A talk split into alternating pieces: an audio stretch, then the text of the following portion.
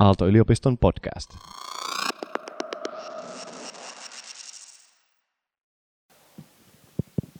Okei, bö, hyvät ystävät, tervetuloa. Meillä on tässä nyt toisiksi viimeinen luento käynnistymässä tästä tämän kevään filosofian sarjasta. Ja äh, otsikonahan meillä on nyt ihmeiden tekemisen sivulauseet, joita meillä on tarkoitus lähestyä samassa sävyssä ja tunnelmassa ja tyylillä, otteella ja ehkä rytmilläkin kuin mitä nämä aikaisemmat luentotilanteet ovat olleet, jotka mun kannalta on oikeastaan toteutuneet aika, aika, aika huikean ää, eteenpäin kurottavina. Ää, osittain johtuen siitä, että tässä tunnelma tässä salissa on ollut niin sekä rohkaiseva että ää, kiinnostunut sellaisista asioista, jotka siinä päälinjassa välttämättä ei heti niin, hyppää silmille. Tämä on yksi semmoinen mun lähestymistavan keskeinen tunnusmerkki kaiken kaikkiaan, niin kuin jollakin aikaisemman luennolla mä mainitsinkin se, että tämä itse tilanne sallis osallistujan kannalta niin, äh, yhteyden muodostamisen semmoisiin sun omiin ajatuksiin, jotka jostakin syystä on ajautuneet jonnekin reunustalle. Ja ehkä sitä kautta tulleet puolittain unohdetuiksi. Tavallaan tällainen puolittain unohtuneiden omien ajatusten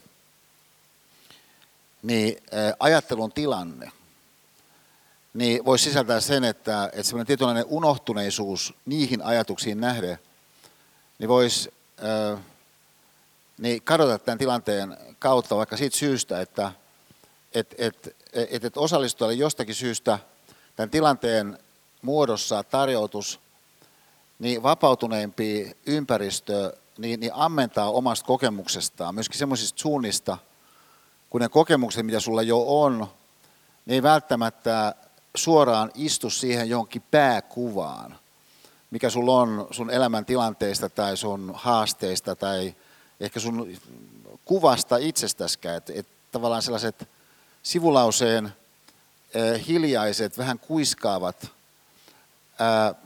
ulottuvuudet vois saada tämän tilanteen sisällä mahdollisuuden esittäytyä ja näistä syntyisi sellaista dynamiikkaa, mikä olisi jäänyt syntymättä, jos sitä yhteyttä niihin jossakin reunustalla oleviin sun omiin ajatuksiin ei olisi syntynyt, mikä tämän tilanteen kautta sitten mahdollistui semmoisessa hienovaraisessa hengessä, joka kaiken kaikkiaan mulle on tosi tärkeä. Siis sellainen kunnioittava asenne sitä kohtaan, että mitä me toisaalta ihmisyksilöinä olemme, mitä se kokonaisuus, minkä osia olemme, on, mutta myöskin mitä monet semmoiset taas meidän ehkä omat puolet ja piirteet, jotka joissakin suhteissa voi olla ei ainoastaan oudoksuttavia, vaan jollakin tavalla vähän noloja, niin on, että niihinkin nähden niin pystyisi olemaan hetkellisesti, ainakin ajatuksellisesti, niin liikkeellä semmoisessa hellän dynaamisessa hengessä, minkä muotona mä tässä ehdottaisin, että meillä on ihan mahtava seurue täällä salissa, plus että joitakin myöskin henkilöitä, jotka aikaisemmin luennolla eivät ole olleet, täällä on esimerkiksi Marimekosta kolme säkenevää leidiä tässä edessä, niin, niin, ja tietoisena siitä, että he tulee, niin, niin mä halusin tänne pienen tällaisen tekstimainonta-komponentin tuoda mukaan. Niin, niin tempastaan tähän heillä dynaminen kohta, nyt olkaa vielä Oskar tempaskaa sinne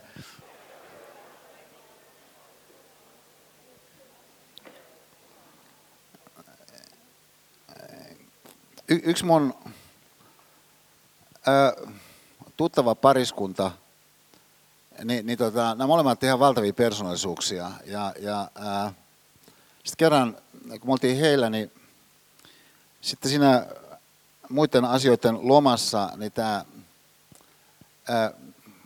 toinen näistä meidän ystävistä sanoi sellainen vähän ohimennen siinä, että, ää, että kun, ää, kun joku juttu ää, häiritsee Hannua tai, tai, tai häiritsee ää, meikäläistä, niin sitten mitä mä yritän tehdä, mitä pyrin tekemään on X. Niin jäi mulle mieleen siis tämä tällainen, että joku juttu voi häiritä.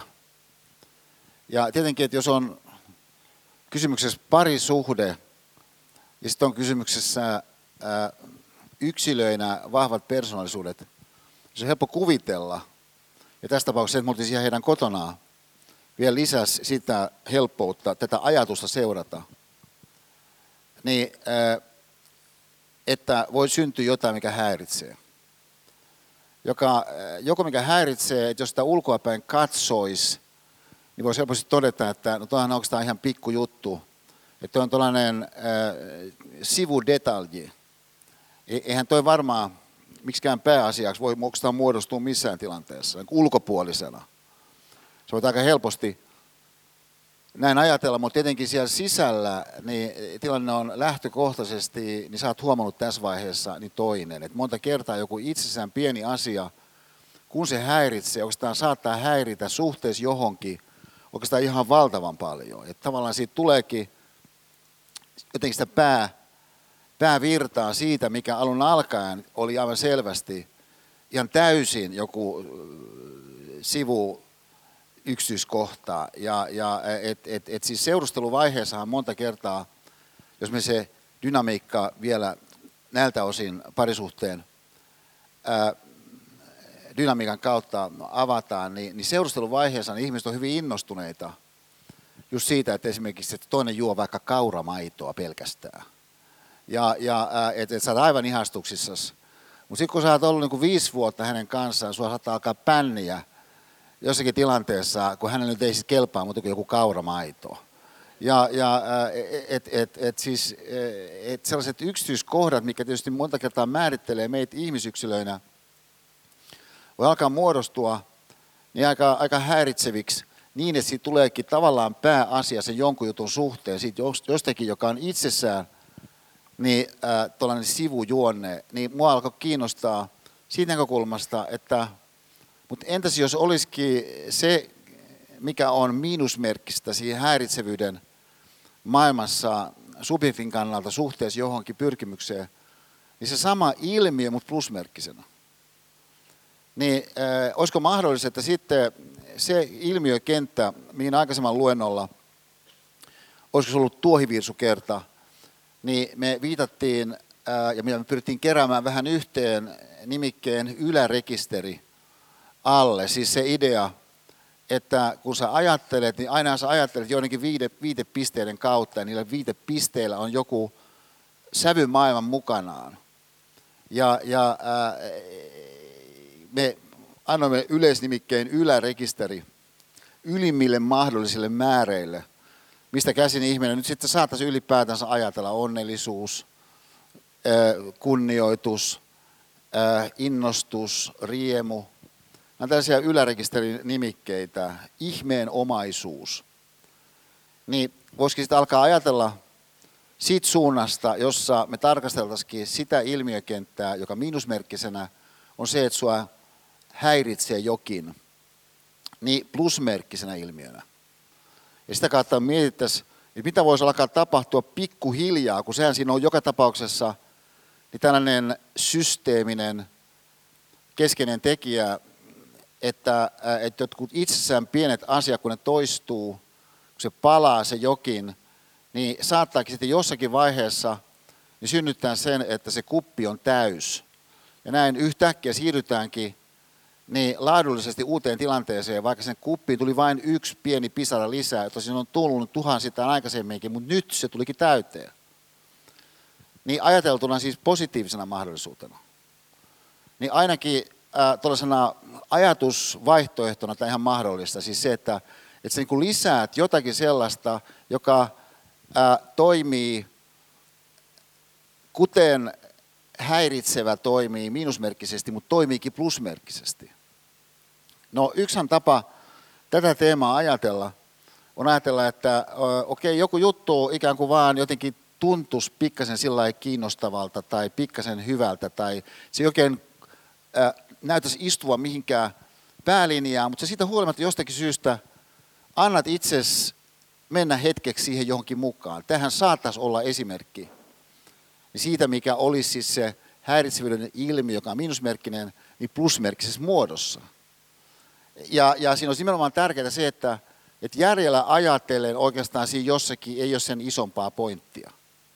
Että se vaan ollessa siellä jossakin ää, keskustassa, niin sitten poikkeat sanotaan vaikka siihen Aleksanterin kadun uuteen kirjakauppaan.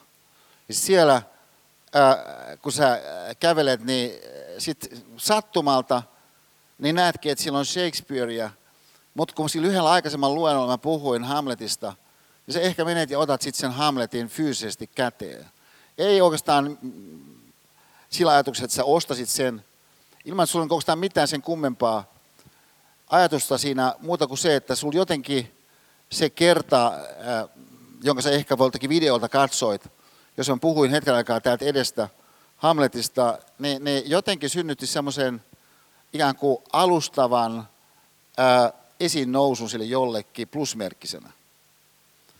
Niin voikin olla niin, että se lähettää jotain käyntiin suhteessa johonkin myöhempään ihan uuteen tilanteeseen. On se ilmiökenttä, että tässä on nyt musta kiinnostava. Että jos ajatellaan sen näin, että et, et kun tota, ää, se, seuraava kuva, niin mä oon aika paljon tässä vuosien mittaan niin, niin eri syistä palannut tähän kuvaan, joka on vuodelta 1981. Sivulla osasyynä, mä olin silloin itse Amerikassa myöskin, että miksi mä alun alkaen kiinnostuin tästä kuvasta. Ja, ja äh, siis presidentti Reagan siinä keskellä niin on matkalla äh, panssaroituun autoon, joka ei näyttäisi kuvassa. Mutta on tässä oikealla seisovan salaisen palvelun agentin niin oikealla puolella, että hän seisoo siellä niitä äh, sineltävään pukuun pukeutunut äh, agentti nimeltään Timothy McCarthy, niin hän seisoo tämän presidentin äh, limosinin takaovella, jonka hän on avannut. Mutta mitä tässä tulee tapahtumaan seuraavan kahden sekunnin kuluessa? On se, että tuolla takana kun näkyy ihmisiä, niin näiden ihmisten pitäisi olla pressi-ihmisiä. Jos tarkasti katsoisi, ja itse asiassa näkyykin TV-kamera tuossa, missä toi sateen varjo on, mutta siellä on myöskin yksi kaveri pistoolin kanssa. Niin tämä kaveri alkaa ampua, hän on suunnilleen tuossa, missä näkyy niin tuollainen kaveri tuollaisessa ruskeassa kelsiturkissa, tai näyttää kelsiturkilta. Hän on ilmeisesti suunnilleen tämän henkilön takana. Hän on siinä niin kuin toisessa rivissä niin, niin hän alkaa ampua sieltä. Ja mitä tapahtuu, kun ne laukaukset alkaa tulla, on, että se oikealla seisova agentti McCarthy pyörähtää ympäri sinne suuntaan, mistä ne laukaukset on tulossa. Ja levittää kätensä ja jalkansa leveään tyyliin. Suunnilleen tuohon kohtaan, mikä tässä kuvassa näyttäytyy ää, tyhjänä. Mutta presidentti Reagan on just hänen takanaan siinä tilanteessa, missä kun hän on pyörähtänyt siihen ja levittänyt itsensä, niin leveään tyyliin, kun häntä osuu rintaan. Yksi näistä laukauksista. Hän lähtee kaatumaan, mutta samanaikaisesti tuossa vaaleissa trenchcoatissa oleva ää, tämän ää, salisen palvelun yksikön ää, johtaja nimeltään agentti Paar, niin tämä agentti Paar on tarttunut presidentti Reagania takaa päin – ja sitten tempasee hänet maasta irti ja sukeltaa niin sen limosinen takapenkille. Samalla kun sieltä sitten, tästä on joitakin videoita, niin kuuluu, kun sieltä toiset agentit huutaa, että get him out, get him out. Ja sitten se limosiin ampasee ulos siitä tilanteesta. Tämä kaikki saadaan kahden sekunnin kuluessa. Niin, tämä on minusta ollut vaikuttava esimerkki itsensä likoon laittamisesta, joka tietenkin tuollaisena yleisteemana niin on ihan yleispätevää, että ihminen voi panna itsensä työssään likoon, ihminen voi jossakin opintokokonaisuudessa, jossakin yksittäisessä opintotehtävässä panna itsensä likoon. Ihminen voi panna itsensä likoon jossakin ärkiskalla. Ja, ja et, et, et siis ihminen voi panna itseään enemmän tai vähemmän likoon, on tämmöinen yleisilmiö. Siksi toiseksi, niin, niin ihminen voi myöskin pannessaan itsensä likoon, niin ää, synnyttää sen toisen ihmisen kannalta siis jossakin tilanteessa niin hyvinkin vahvan rinnalla olevuuden kokemuksen hänen kannaltaan. Ja, ja joissain tapauksissa tietenkin se, mitä se ensimmäinen henkilö tekee, saattaa olla hyvin dramaattista, kuten vaikka tässä, ää, tässä ää, agentti McCarthy, presidentti Reagan tapauksessa, mutta joskushan se voi olla se rinnalla olevuus aika, aika symbolista oikeastaan sen jonkun tapahtumisen kannalta, mutta syystä tai toisesta kuitenkin sen henkilön kannalta, niin, niin oikeastaan jättää aika isonkin jäljen, että hän kokee sen, mitä se toinen jossakin tilanteessa teki, niin, niin hyvin vahvistavana, että vaikka se järjellä ajatellen oli aika pienikin juttu, se silti saattoi ollakin kokemuksellisesti iso juttu siellä jollekulle, johtuen siitäkin, että siinä saattoi olla siinä jossakin tilanteessa jotain ihan tosi häiritsevää. Et, et siis tavallaan se, siis se ilmiökenttä, ää, mitä mä tässä koskettelen, mä ehkä kuvaisin se vielä näin, että, ää, että ennen kuin mä valmistelin tätä ää, luentoa, niin, niin ää, mua häirisi ihan tosi paljon niin, niin se, että, että kun mä en ollut pystynyt järjestämään mun äidille siihen kotitaloon, mun kotitaloon, mutta se on äitini kotitalo, tietenkin myös ne, ne missä yksin asuu mun äitini Hyvinkäällä, niin putkimiestä. Et siellä, siellä kellarissa niin, niin y, yksi sellainen hana vähän vuotaa. Siis ei mitenkään vaarallisesti, mutta se kuitenkin niin kuin vähän niin kuin tiputtaa siellä. Ja, ja, ja mä en ole pystynyt järjestämään sinne putkimiestä, koska se henkilö, joka mä siihen, mä siihen niin kuin mielestäni sain, sitten eh, ilmeisesti menikin lomalle ja sitten katos. Ja, ja, ja, ja näin sitten, eh, niin, niin, eh, mä yritän jär, valmistella luentoa, ja, ja, mutta mä häiritsin tosi paljon se, että, että mä en tuommoista asiaa saa aikaiseksi. Mä saisin järjestettyä äidille niin kuin putkimiehen. Ja, ja et, et mä tässä yritän olla suuri ajattelija. Mutta semmoista ajatusta mä en saa siis sellaistakaan aikaiseksi, joka johtaisi siihen, että joku soittaisi ovikelloa, bing bong, tietyssä paikassa Hyvinkäällä ja olisi putkimies. Ja, ja äh, niin, niin tämä oikeastaan häiritsi mua äh, tosi paljon. Ja, ja äh, kunnes sitten mä keksin, että, että, että toi Ahon Jussihan, joka on mun hyviä kavereita, ja, ja äh, lähettänyt sieltä Firasta, mitä hän johtaa, ihan mahtava rakennusliike, niin, niin ihmisiä Pafos-seminaaria sillä tavalla, mulla on ollut siellä heillä – esityksiä, niin, niin Aho Jussihan oikeastaan niin kuin johtaa rakennusfirmaa. Ja, ja et, et, tota, vaikka nykyisin rakennusfirmoilla välttämättä ei ole niitä työntekijöitä, jotka sen fyysisen työn tekee, niin melko varmaan, että kun ne tuommoisia niin valtavia kohteita Otaniemisen joka paikassa rakentaa, niin ehkä pystyisi löytämään yhden putkimiehen niin äidille Hyvinkäältä. Ja, ja tuota, mä tartuin siinä toimia, siinä oli hyvin tärkeää, että mä en erikseen kertonut ensin Pipsalle, että mä aion näin tehdä. Koska se olisi lisännyt vaikeuskerrointa tuntuvasti sen takia, että Pipsalla tulee tämmöisessä tilanteessa tyypillisesti mieleen kaiken näköisiä ylimääräisiä mun mielestä välittämiskeissejä. Heti saman tien, että, että kun me ollaan viety Rouva Aholle kiitos tulppaan ja sitten kerran kun oltiin juomassa teetä silloin yhtenä iltana ja, ja tyyppisiä juttuja, että se niin moninkertaistuu se vaikeus siinä asiassa – siihen nähden, että jos mä vaan niin soitan Jussille. Ja, ja, ja näin mä sitten tein ja seur, eilen, ja seuraus oli se, että et, et, että tuota, kello 8.03 tänään niin mun puhelin soi. Ja as we speak, niin siellä Hyvinkäällä niin, niin keissiä hoidetaan. Ja, ja et, et, et, et, et mä näin ollen siis niin tämän aamupäivän koin niin valtavaa voimistumista suhteessa tähän luentoon. Ja jossa siis se hankaluus, ja vielä toistan, eilen syntyi siitä, että mua häiritsi, vaikka mä kuinka täysin sen järjellä, ihan niin kuin ällistyttävän paljon, se tosiasia, että mä en tällä iällä pysty järjestämään äidille niin kuin putkimiestä. Ja, ja sitten kun mä muuten sanoin tästä illalla Pipsalle, niin, niin Pipsa sanoi, että ilmeisesti, ilmeisesti Jaakko ei ollut tutalla. Ja, ja tämä viittauksena siihen, että et, et kun, siis Jaakkohan saa, niin, niin Pipsan kokemuksen mukaan, niin, niin äh, ei Saarisen tunnelman nousemaan uskomattomalla tavalla, aivan, aivan niin kuin nerokkaasti. Ja että hän pystyy pelastamaan Eesaarisen jopa semmoisessa tilanteessa, missä putkimiestä ei löydy. Ja, ja, ja, ja tämä heijastelee sitä, että et, et kun, ja sattumalta nimittäin Jaakko eilen ei ollut siellä, Jaakkohan on kuullut siis tämän kehittelyn agentti McCarthyin liittyen aika monta kertaa.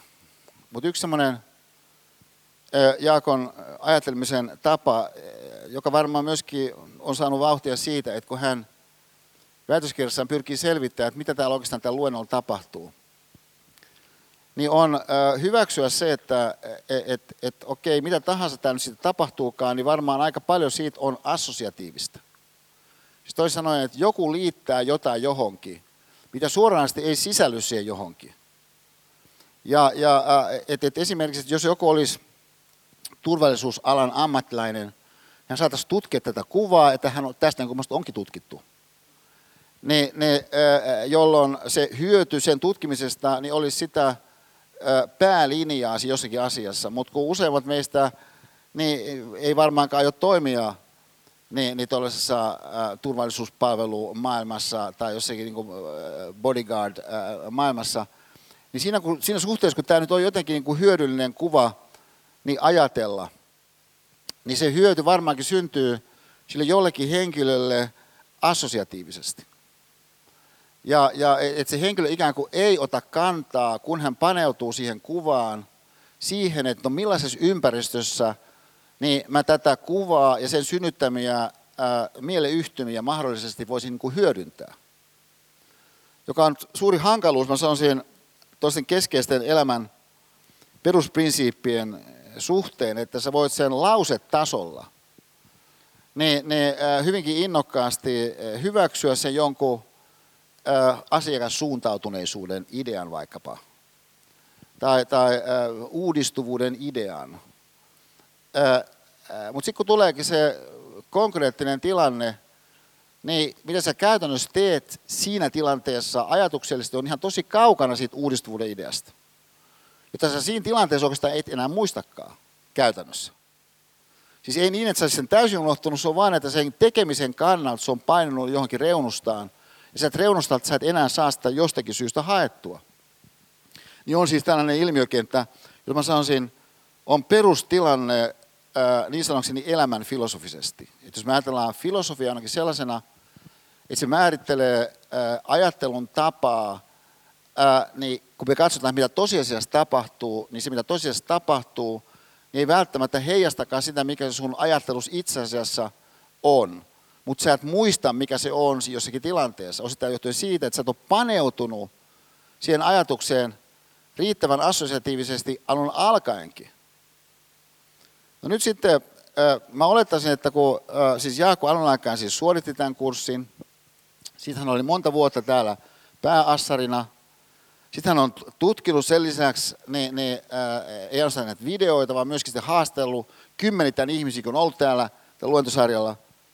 Ja, ja tosiaan niin kuin sanottu, tietää tämän Jaakon ajattelun tavan, niin, niin, joka, joka sallii itselle assosiatiivisuutta, niin voi sanoa, että, että tämä varmaan jollain tavalla sitten on synnyttänyt semmoisia ajatuksia Jaakolle tämä kuva, jotka sitten on jäänyt hänelle niin vahvasti mieleen, että tiukan paikan tulleen se myöskin tulee mieleen. No tämmöinen tiukka paikka niin syntyy niin viisi vuotta sitten eilen – koska mitä tapahtui viisi vuotta sitten eilen, oli, että me oltiin Jaakon kanssa lähestymässä Dipolia, missä nämä mun filosofian systeemät luennot silloin tapahtuu. Kun sitten kaveri lähestyy mua niin, niin, pussin kanssa ja, ja sanoo, mulla on sulle Esa lahjaa. Ja, ja sitten kun hän oli siinä lähellä, hän iskeekin sille puukolla, minkä hän oli kätkenyt tosi hihansa mua tähän vatsaan täydellä voimalla. Sitten syntyi sellainen kamppailu, jonka jonka suhteen siis yksi pointti, mitä voi sanoa, on se, että no mä en itse ole harrastanut mitään taistelulajeja, mutta ei Jaakkokaan harrastanut mitään taistelulajeja.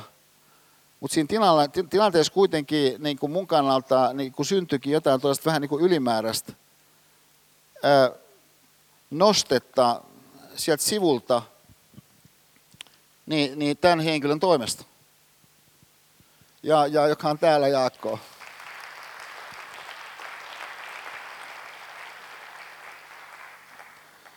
Ja, ja äh, siis se ilmiö, mitä me tässä koskettelemme, on nyt se pointti.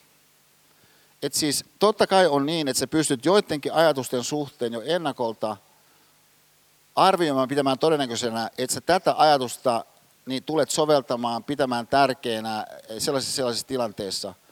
Jota sitten, jos sä opiskelet, niin tietenkin sä pyrit hankkimaan sellaista osaamista, jonka muoto jollakin tasolla on ajatukset. Joka sitten sellaisissa tilanteissa, mitä sulla on edessä, niin, niin osoittautuu niissä tilanteissa hyödylliseksi. Mutta sellaiset asiat, mikä liittyy sitten ihmisenä olevuuteen, sun tapaan toimia, niin äh, ne on hankalammat niin tuossa suhteessa just siitä syystä, koska se lausen muotoisuus usein hämärtää siihen johonkin liittyvän haasteellisuuden. Et esimerkiksi, että jos, jos, jos jossakin salaisen palvelun manuaalissa lukee, että, ää, että tarvittaessa niin sun täytyy sun omalla kropallas niin, niin suojata niin, niin presidenttiä. Siellä saattaa lukea näin. Mutta ei siitä seuraa, että jossakin tilanteessa niin sä pystyt sen tekemään tuhannosan sekunnissa. Ja, ja että on asioita, mitä sä pystyt lausetasoisesti kiteyttämään. Sitten on sellaisia asioita, mitkä väistämättä jää ikään kuin semmoiseksi melkein kuiskaavaksi sivulauseeksi. Sun täytyy jotenkin kyetä se sivulause niin, niin tavoittaa sitten jostakin niin, että se sitten ehkä jääkin sulle mieleen niin, että se tulee mieleen. Siis jossakin tiukassa tilanteessa.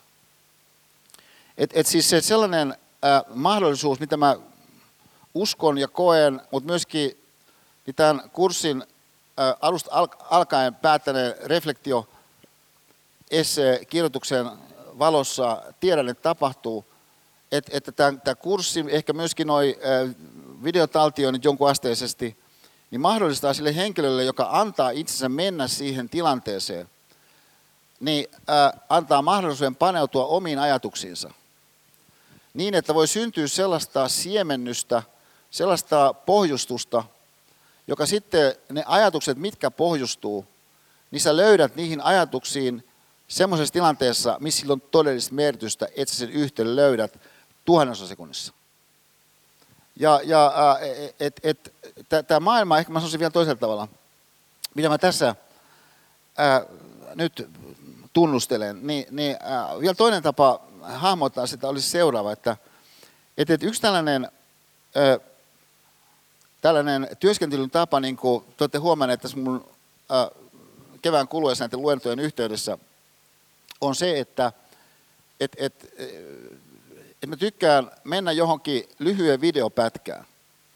Mä tykkään mennä siihen lyhyen videopätkään siitä syystä, että se antaa mahdollisuuden kokea jotain – mutta koska se on lyhyt se videopätkä, niin tästä seuraa, että jotkut teemat sitten kenties saattaa ajatuksellisesti esittäytyä sitten jostakin lyhyestä videopätkästä niin, että se mikä sieltä sitten esittäytyy, niin, niin äh, säilyttää vitaliteettinsa, säilyttää energiansa, säilyttää sen jotenkin äh, äh, sua liikuttavan voimansa niin, että kenties jossakin ihan toisenlaisessa tilanteessa se saattaakin sitten synnyttää jotain sellaisia toimia sun toimesta, jotka äh, vie sua eteenpäin siinä tilanteessa.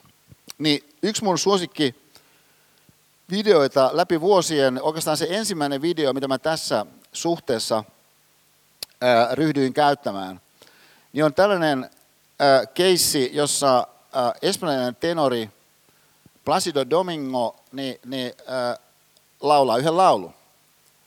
Ja sitten intialaissyntyneen huippukapellimestari Zubin Mehta niin, niin, äh, johtaa orkesteria.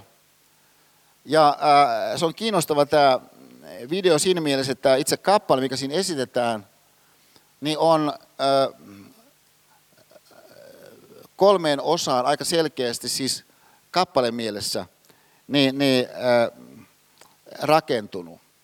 Ja tämän takia siinä on aika helppo myöskin sen musiikin rakenteen vuoksi niin erottaa kolme vaihetta. Äh, mutta jos me katsotaan niitä kolmea vaihetta niin tämän laulajan näkökulmasta ja sen, mitä hän ilmentää inhimillisesti näkökulmasta, niin mitä me ensimmäiseksi siinä ää, pystytään aistimaan, niin on henkilö, joka on valtavan läsnä oleva sille, mitä hän siinä on tekemässä.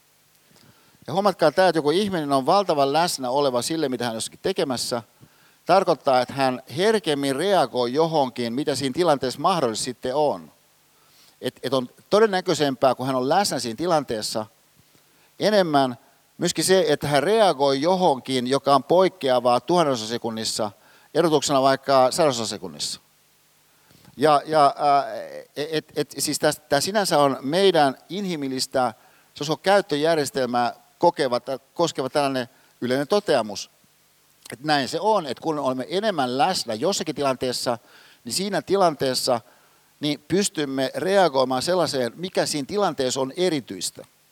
Joka siis ei ole sellaista, että kaavan mukaan sitä siinä olisi, mutta jollakin tietyllä kerralla kuitenkin olikin. Siis teema numero yksi, läsnäolevuus, kun tämä video lähtee liikkeelle ja, ja, ja, ja laulaa ja aloittaa. Hän on varmaankin laulanut tämän kappaleen satoja kertoja, mutta siitä huolimatta me aistimme, että hän on valtavalla tavalla läsnä just tällä kerralla. No sitten kuvakulma muuttuu ja kuvaan tulee kapellimestari Mehta, mutta kapellimestari Mehtan kannalta tämä toinen vaihe tässä kappaleessa on melko helppo tämmöisen huippuorkesterin soittaa. Näin hän ei kovin paljon siinä ää, puutu orkesteriin, vaan hän sallii itsensä nauttia musiikin kauneudesta siinä osittain silmät kiinni. Mutta just siitä syystä, kun hän ei tarvitse orkesterin suhteen tehdä paljoakaan, nämä huippumusikoita, niin se sallii hänelle tehdä jotain, joka sinällään on poikkeuksellista.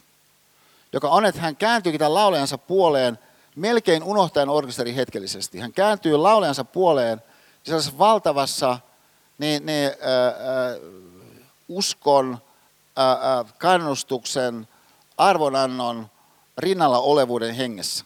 Että on mahtavaa Placido saada olla tässä sun vierellä. On ikään kuin se viesti, mikä hänessä hehkuu, mutta se on sellainen viesti, joka ei ole niin sanoakseni päälauseen omaista, vaan se on kaikenlaista sellaista, mikä hänestä niin, niin, äh, lausumattomasti niin, niin, äh, virtaa niin, niin, niin tämän toisen äh, ammattilaisen tajuntaan siinä tilanteessa mitä mä aikaisemmin siis kutsuin rinnalla olemiseksi. Ja mitä tämä kaikki sitten pohjustaa? On jotain sellaista, mistä me tiedämme, että, että on ihmisille mahdollista. Me ollaan koettu itsekin, niin aina silloin tällöin, kun joku juttu kantaa.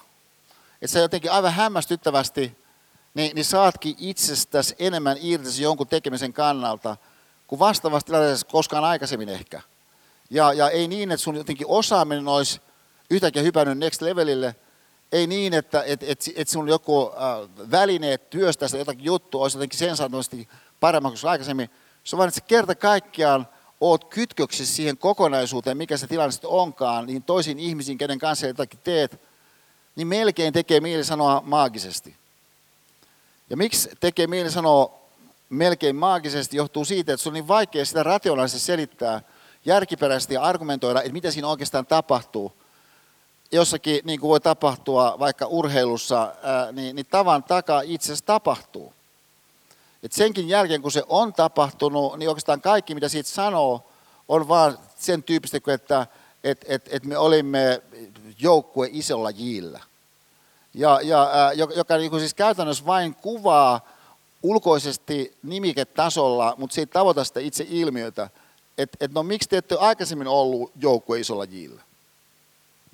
Mutta siinä siis ne plusmerkkiset ilmiöt, jotka miinusmerkki muodossaan on häiritseviä jostakin syystä yhtäkkiä, niin onnistuukin olemaan niin tällaisen nosteen kantavuuden äh, lähteenä on siis se ilmiö, mitä mä tässä koskettelen, josta toteaisin, että kaikille meistä on, meillä on tästä kokemuksia. Se voi olla joku itsessään pieni tilanne, missä kokemus tulee joku joku salibändiporukka jossakin tietyssä ottelussa joskus, ehkä laulat jossakin kuorossa, koit jotakin huikea jollakin kertaa, kaiken näköistä sellaista yhteistä tekemistä, minkä yhteydessä toi voi syntyä. Siis se ilmiö, mikä tässä kappaleessa, joka kestää kolme minuuttia, tulee näkyville, kun kuvakulma vielä kerran muuttuu, kapellimesta tulee uudestaan kuvaan, hän on äh, selvästikin erittäin vaativa nyt orkesterille. Äh, sä myöskin aisit sen, että nyt lähti uusi vaihe tässä kolmirakenteisessa kappaleessa liikkeelle. Laulaja on siinä hiljaa, kädet kasvoillaan, kun hän keskittyy, tietää tämän viimeisen vaiheen vaatimukset. Niin silloin lähtee liikkeelle niin tämä, tämä maagisen nosteen vaihe tässä, tässä, tässä kappaleessa. Niin katsotaan tämä kolmen minuutin pätkä tähän seuraavaksi.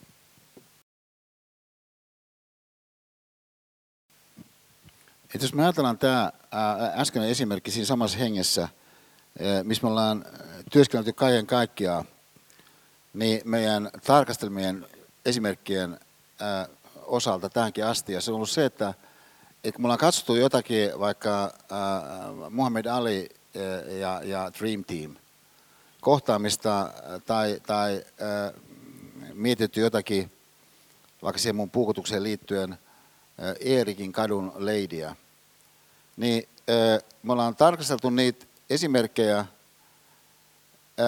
ei ilmentymään siitä, että joku tekee jotain, mitä kukaan muu kuin just tämä henkilö ei pystyisi tekemään jotakin vastaavaa. Vaan me tarkastelemme sitä esimerkkiä siinä hengessä, että kuka tahansa voi tehdä jotain vastaavaa. Tarkoittaa sun kannalta, että, että sä voit sen tehdä. Mutta lähtökohtaisesti useinkaan niin sä et tee osittain johtuen siitäkään keskeisestä syystä, että sulla ei ole sellaisia nimikkeitä, jotka vois auttaa sua suuntautumaan, virittymään siihen relevanttiin tekemiseen. Et, et siis totta kai voi sanoa, että et, et jokainen tajuaa, että semmoinen työyhteisö, jossa ihmiset on läsnä niissä tilanteissa, mitä tulee, ja rinnalla suhteessa toisiinsa, niin sillä osaamisella, mitä heillä on, synnyttää useimmin jotakin maagista. Kun sellainen porukka, jossa ihmiset eivät ole läsnä ää, niissä tilanteissa, missä ovat, eivätkä pyri synnyttämään toisessa nähdä rinnan olevuutta, tekee. Että se on ilmeinen tosiasia, mutta vaikka se on kuinka ilmeinen se tosiasia, sitä ne seuraa, että siinä realiteetissa se syntyisi. Että ihmisen voi olla kaikenlaisia ajatuksia vaikkapa siitä, että et putkimiehiä on olemassa. Ja silti hän ei saa sitä putkimiestä siellä Hyvinkäälle sinne johonkin paikkaan. Ja, ja et, et siis toteutus edellyttää paitsi sen ajatuksen, niin sitten muitakin asioita, mutta se edellyttää myös sen ajatuksen. Ja nyt se mahdollisuus työstää sun omia ajatuksia, se on täysin kiistatta, sulla on se mahdollisuus. Mutta tätä mahdollisuutta usein sä et hyödynnä johtuen siitäkin, ja nyt mä tässä pikkasen muuta rytmiä, johtuen siitäkin, että et, et, et, et sä kaiken kaikkiaan oot niin tottunut menemään niin sun tunteiden kanssa tunteiden, erityisemmin ajattelematta, että miten tätä koneistoa, mitkä sun tunteet on, niin voisi hyödyntää niin, että sun tulevaisuus olisi jollakin todennäköisyydellä nykyistä parempi. Koska tietysti jotkut ajatukset niin syntyy tunteiden vaikutuksista voimakkaampina kuin jotkut toiset ajatukset. No mehän tiedetään tämä ja ollaan nähty tämä, ja tämä on valtava voima meidän omana aikana että verkkoa voidaan käyttää manipuloinnin välineenä ihan ennen näkemättömällä tavalla. Siis koskaan, kun maailman historiassa tämmöistä mahdollista ei ole ollut, niin yhtä tehokkaasti, yhtä halvalla manipuloida ihmisten tunteita. Siis tämä on realiteetti, joka sitten korkeimpien ää, valtiollisten instituutioiden yhteydessä käytännössä on näkynyt Brexitinä ja Trumpin valintana. Siis tämä me tiedetään täysin varmasti. Sen yhteydessä me myöskin ollaan pantu merkille se tosiasia, ja myöhempi tutkimus tulee tämän, mä olen täysin varma, uudelleen ja uudelleen vahvistamaan. Että mikä on erikoisen ää, tehokasta niin, niin manipuloinnin ulottuvuudessa, niin, niin on erilaiset sellaiset kielteiset tunteet, jotka liikkuu ja liittyy ää, vihaan ja sitten pelkoon. Jos saat ihmiset pelkäämään jotain, että jos saat ihmiset vihasiksi, niin tämä synnyttää seurauksia, joita niissä samoissa ihmisissä ei olisi syntynyt siinä jossakin äänestysboksissa, niin ää, jos heissä ei olisi herännyt ja pelko ja sitten se vihaisuus. Mutta huomakkaa, se on aivan subjektiivinen ilmiö, että herääkö jossakin ihmisessä pelkoa, herääkö jossakin ihmisessä vihaa. Et pitkän aikahan just tästä syystä, kun, ää, kun tunteisiin liittyy niin paljon subjektiivista uskottiin, että sä et oikeastaan pysty tieteen menetelmin edes tutkimaan tunteita. Ja, ja, ja siis se, että, että sä pystyt itse asiassa tutkimaan tunteita, niin luonnontieteen menetelmin, niin tulee ihan valtavan voimakkaasti ja komeasti läpi, niin tässä, tässä Tapio Nummenmaan mun mielestä ihan fantastisessa hienossa kirjassa tunteiden psykologia, jossa hän käy läpi, että mitä tieteen perusteella tiedetään tunteista. Mutta jos sitten tällainen peruspointti nyt tämän meidän kannalta merkityksellisesti, mä sanoisin, on seuraava, että et, et, tämä on suora lainaus niin, niin, äh, Nummenmaalta. Tunnemekanismit toimivat äh, automaattisena valikoijana, mutta ne eivät ainoastaan vaikuta siihen, minne huomiomme kulloinkin kiinnittyy. Tietenkin siihenkin. Ne rekisteröivät jatkuvasti ympäristön tapahtumien hyödyllisyyttä ja haitallisuutta – ja kun tarpeeksi merkityksellinen kohde havaitaan, ne suuntaavat meidät automaattisesti sinne, missä tärkeät tapahtumat siis meidän kannalta näytäisi, että ovat. Ja valmistavat meidät sekä kehollisesti että henkisesti kohtamaan tällaisia tapahtumia. Tämä on niin kuin hieno juttu, että on siis tällaisia, ää, tä, tällaisia ää, ää, tällaista niin kuin, ää, tutkaosasto, joka, joka tutkaa osasto, skannaa sitä ympäristöä, missä kulloinkin ollaan, ja panee hyvinvoinnin ja uhkien näkökulmasta asioita merkille siitä ympäristöstä, jota sä oikeastaan et edes tiedosta. Ja miksi sä tiedosta? Koska sun fokus on muussa. No miksi on muussa? Koska eihän ihminen selviä elämässä, jos ei hän niinku keskity tekemään jotakin. Että se voi kaiken aikaa vaan niinku yleisesti olemaan läsnä. Että et ne ihmiskunnan traditiot, jossa pelkästään läsnäoloa voimistetaan ilman, että kohdistetaan sitä huomiota mihinkään toiseen asiaan. Siis tällaiset meditatiiviset traditiot, jotka ovat valtavan arvokkaita sen ensimmäisen ulottuvuuden, tuossa Dominga Mehta hahmotuksen käsitteestä puhuen, niin sen syventäjänä, läsnäolon, sy, sy, läsnäolon sy, syventämisenä käytännössä tarkoittaa myöskin sitä, että sä irrottanut tekemisestä.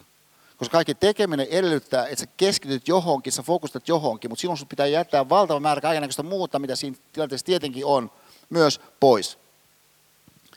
Niin siis synnyttää tämän tilanteen, että siinä ympäristössä on kaikenlaista semmoista meneillään, mihinkä nähden kuitenkin jos ajatellaan kehityshistoriallisesti, on hyvä, että, että ihmis, olento pystyy jollakin tavalla olemaan yhteydessä sitäkin huolimatta, että hän ei ole keskittynyt siihen johonkin juttuun oikeastaan millään tavalla. Se on joku sellainen ää, ää, värähtely siellä takana. Et timpani on semmoinen värähtely siellä taustalla, oli se ilmaisu, ää, mitä Maestro Seikesta käytti, kun me analysoimme täällä Sibelius ykköstä hänen johdollaan. Mutta siis se yleisilmiö siinä on, että, että on kaikenlaista semmoista sivulauseen omaista, jota sä tunteiden kautta kuitenkin, niin voitkin jollakin tavalla sisällyttää siihen sun hahmotukseen. Mutta jotkut asiat on sellaisia, että johtuen niiden merkityksestä evoluutiohistoriassa esimerkiksi sen suhteen, että on tärkeämpi havaita se, mikä suoraan uhkaa meitä, kuin havaita se, mikä on erikoisen herkullista. Niin äh, johtuen tästä painopisteestä kielteisen hyväksi, niin jos sä pystytkin sitten sitä puolta ihmisessä niin, niin kiihottamaan, niin sä ehkä saatkin sellaisia seurauksia aikaiseksi, jotka palvelee jotain sun tavoitetta. Ja, ja, ja, ja, ja siis tämä on siis se ilmiökenttä, ää, minkä me olemme nähneet Trumpin valinnassa ja Brexitissä. Mun mielestä ihan täysin yksilitteisesti, että on realiteetti. Ja tulee olemaan tässä olisi ollut ihmisten realiteetti tästä eteenpäin. Koska nämä tuotantovälineet niin kiihottaa ihmisiä tunteiden osalta, niin eivät katoa mihinkään. Silloin se tarkoittaa sun kannalta, että sä oot potentiaalisesti myöskin semmoinen olento, joka saattaa vahingossa tulla, tulla kiihotetuksi jossakin suhteessa. Semmoisessa, että ne tunnetilat, mitä syntyy, niin, niin äh, oikeastaan tarkemmin ajatellen, niin, niin, niin viekin sit, sitä sun äh, juttua johonkin semmoiseen suuntaan, että sä oikeastaan et olisi halunnut mennä siihen suuntaan. Että se äh, ilmiö, mikä, mitä mä tässä koskettelen, ehkä se voisi kuvata myöskin näin, on, äh, mikä erikoisen kirkkaasti niin parisuuden ympäristössä niin, niin artikuloitu. Jälleen me tiedostamme, että kaikki eivät elä parisuhteessa, mutta jokaisella on kokemus parisuhteesta. Jokainen on nähnyt sen, että kuinka ää, joku sellainen, mitä yksi mun ystävä kerran, kun me oltiin heillä, niin, niin illallisella, niin, niin kuvas Toni Tundelfeld, maineikas psykologi, niin, niin, niin, niin Toni käytti tämmöistä ilmaisua riidasta, kuin että riidan eristävä energia – että ikään kuin että se riita itsessään niin muodostaa systeemin, joka, jolla systeemillä on lainalaisuuksia, joka aiheuttaa seurauksia, ja ne seuraukset on niin eristäviä. Mutta sen subjektin kannalta, joka on siinä riidassa, niin, niin hän on siinä riidassa, ei siellä näytä olevan ketään muuta kuin hän ja se toinen, kenen kanssa riita on. Että sä et lähtökohtaisesti hahmota sitä, miten se riita itsessään vaikuttaa suhun. Ja sitä kautta, miten sä itse tuut mukaan siihen, mikä vaikuttaa suhun. Tämä on juuri systeemisyyden hahmottamista, mutta sen tilanteen sisällä on erittäin vaikea hahmottaa sitä systeemiä. Sä ainoastaan koet niitä tunteita ja sen kautta sitten toimit sellaisella tavalla, joka ei saata sitten monissa tapauksissa ehkä vahvistaa sellaisia asioita, mitä sä itse olisit halunnut. Jos mä sanon toisella tavalla sen, että, että ää, kun mä mainitsin tämän ää, Jussi Ahon Firan ää, hienon toimitusjohtajan, joka auttoi mua niin tässä ää, tota, putkimiesasiassa, niin kerran aikaisemmin mä puhuin hänen kanssaan muissa merkeissä, niin, niin hän oli menossa – niin, niin yhden itselleen rakkaan ihmisen äh, häihin. Ja sitten hän keskusteli mun kanssa siitä, että, että mitä hän sanoi siinä puheessaan. Ja sitten Jussi sanoi, että, että oikeastaan sellainen päälause, mitä mä tässä on tunnustellut, että että että että ajatelkaa toisistanne kauniisti. Niin huomakaa, tämä on tämmöinen mahdollinen johtoajatus jollakulla olla jossakin vaikka parisuhteessa – että et, et mä haluan ajatella tästä toisesta kauniisti. Ja ää, no sitten tietysti eihän tästä seuraa, että kun se jossakin tilanteessa ärsy, ärsynyt siitä toiseen henkilöön, koska voi olla kaikenlaista mikä häiritsee jossakin tekemisen ympäristössä varsinkin. Kyllä sä voit silti suuntautua ajattelemaan kauniisti. Se on ihan ihmiselle mahdollista. Mutta jotkut tunnetilat tukee tätä pyrkimystä enemmän kuin toiset tunnetilat. No edelleen sitten on tietenkin niin, että nyt kun ajatellaan sun, mitä Barbara Fredrickson, joka on ehkä maineikkain positiivisten tunteiden tutkija maailmassa, josta Nummenmaa myös kirjoittaa tuossa kirjassa, mutta jonka kirjoitukset kyllä on jo itsessäänkin niin, tutustumisen niin todellakin arvoisia. Barbara Fredrickson, hän on myöskin suomalaisia sukujuuria Barbaralla, niin hän käyttää aika paljon tällaista nimikettä kuin toiminta-ajattelu repertuaari. Action thought repertoire, joka on minusta niin mielenkiintoinen nimike, että, ikään kuin, että sä et erota toisistaan niin jyrkästi ajattelua ja toimintaa kuin mitä ehkä meidän arkeajattelu lähtökohtaisesti tekee. Niin, niin, no nythän jotkut tunnetilat niin edes auttaa sitä, että, että sun ää, toiminta-ajattelun repertuaari laajenee. Että et voisi ajatella vaikka, että että, että, että, että jos oikealla tavalla – se jossakin äh, sun häissä vaikka kuuntelet jotakin ihmistä, että sä arvostat, sitten sit se henkilö sanoo siellä niin sadan ihmisen edessä, niin, niin oikealla tavalla sen, että ajatelkaa toisistanne kauniisti. Niin, äh, niin voi olla, että kun sä kuulet sen, sen sun puolison kanssa siinä tilanteessa, että just sitoutuneet toisille, että se jää sinne jollakin tavalla sun mieleen kaikumaan. Ja sitä kautta sitten äh, lähtee monipuolistumaan ja laajenemaan tietynlainen niin, niin toiminta- ja ajattelurepertuaari.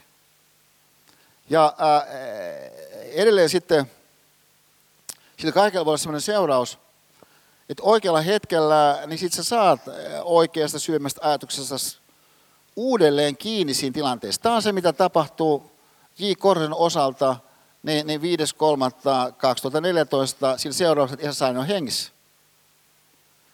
Ja, ja, äh, mutta se edellyttää sitä, että jos sitä ennen on tapahtunut sellaista ajattelutyötä, mitä useinkaan sitten me sitä ajattelutyötä, niin emme ennen sitä jotakin tilannetta käytännössä tee. Ja miksi emme tee? Siitä syystä, koska meillä on niin paljon meidän mielestämme lyhyellä tähtäyksellä tärkeämpää tehtävää. Et jos sanotaan, että meillä on tässä eturivissä kolme leidiä Marimekosta, he on siis työssä – ja, ja, ja, ja siis se on aika harvoin, kun tähän saliin tulee, johon kuka tahansa, milloin tahansa tulla.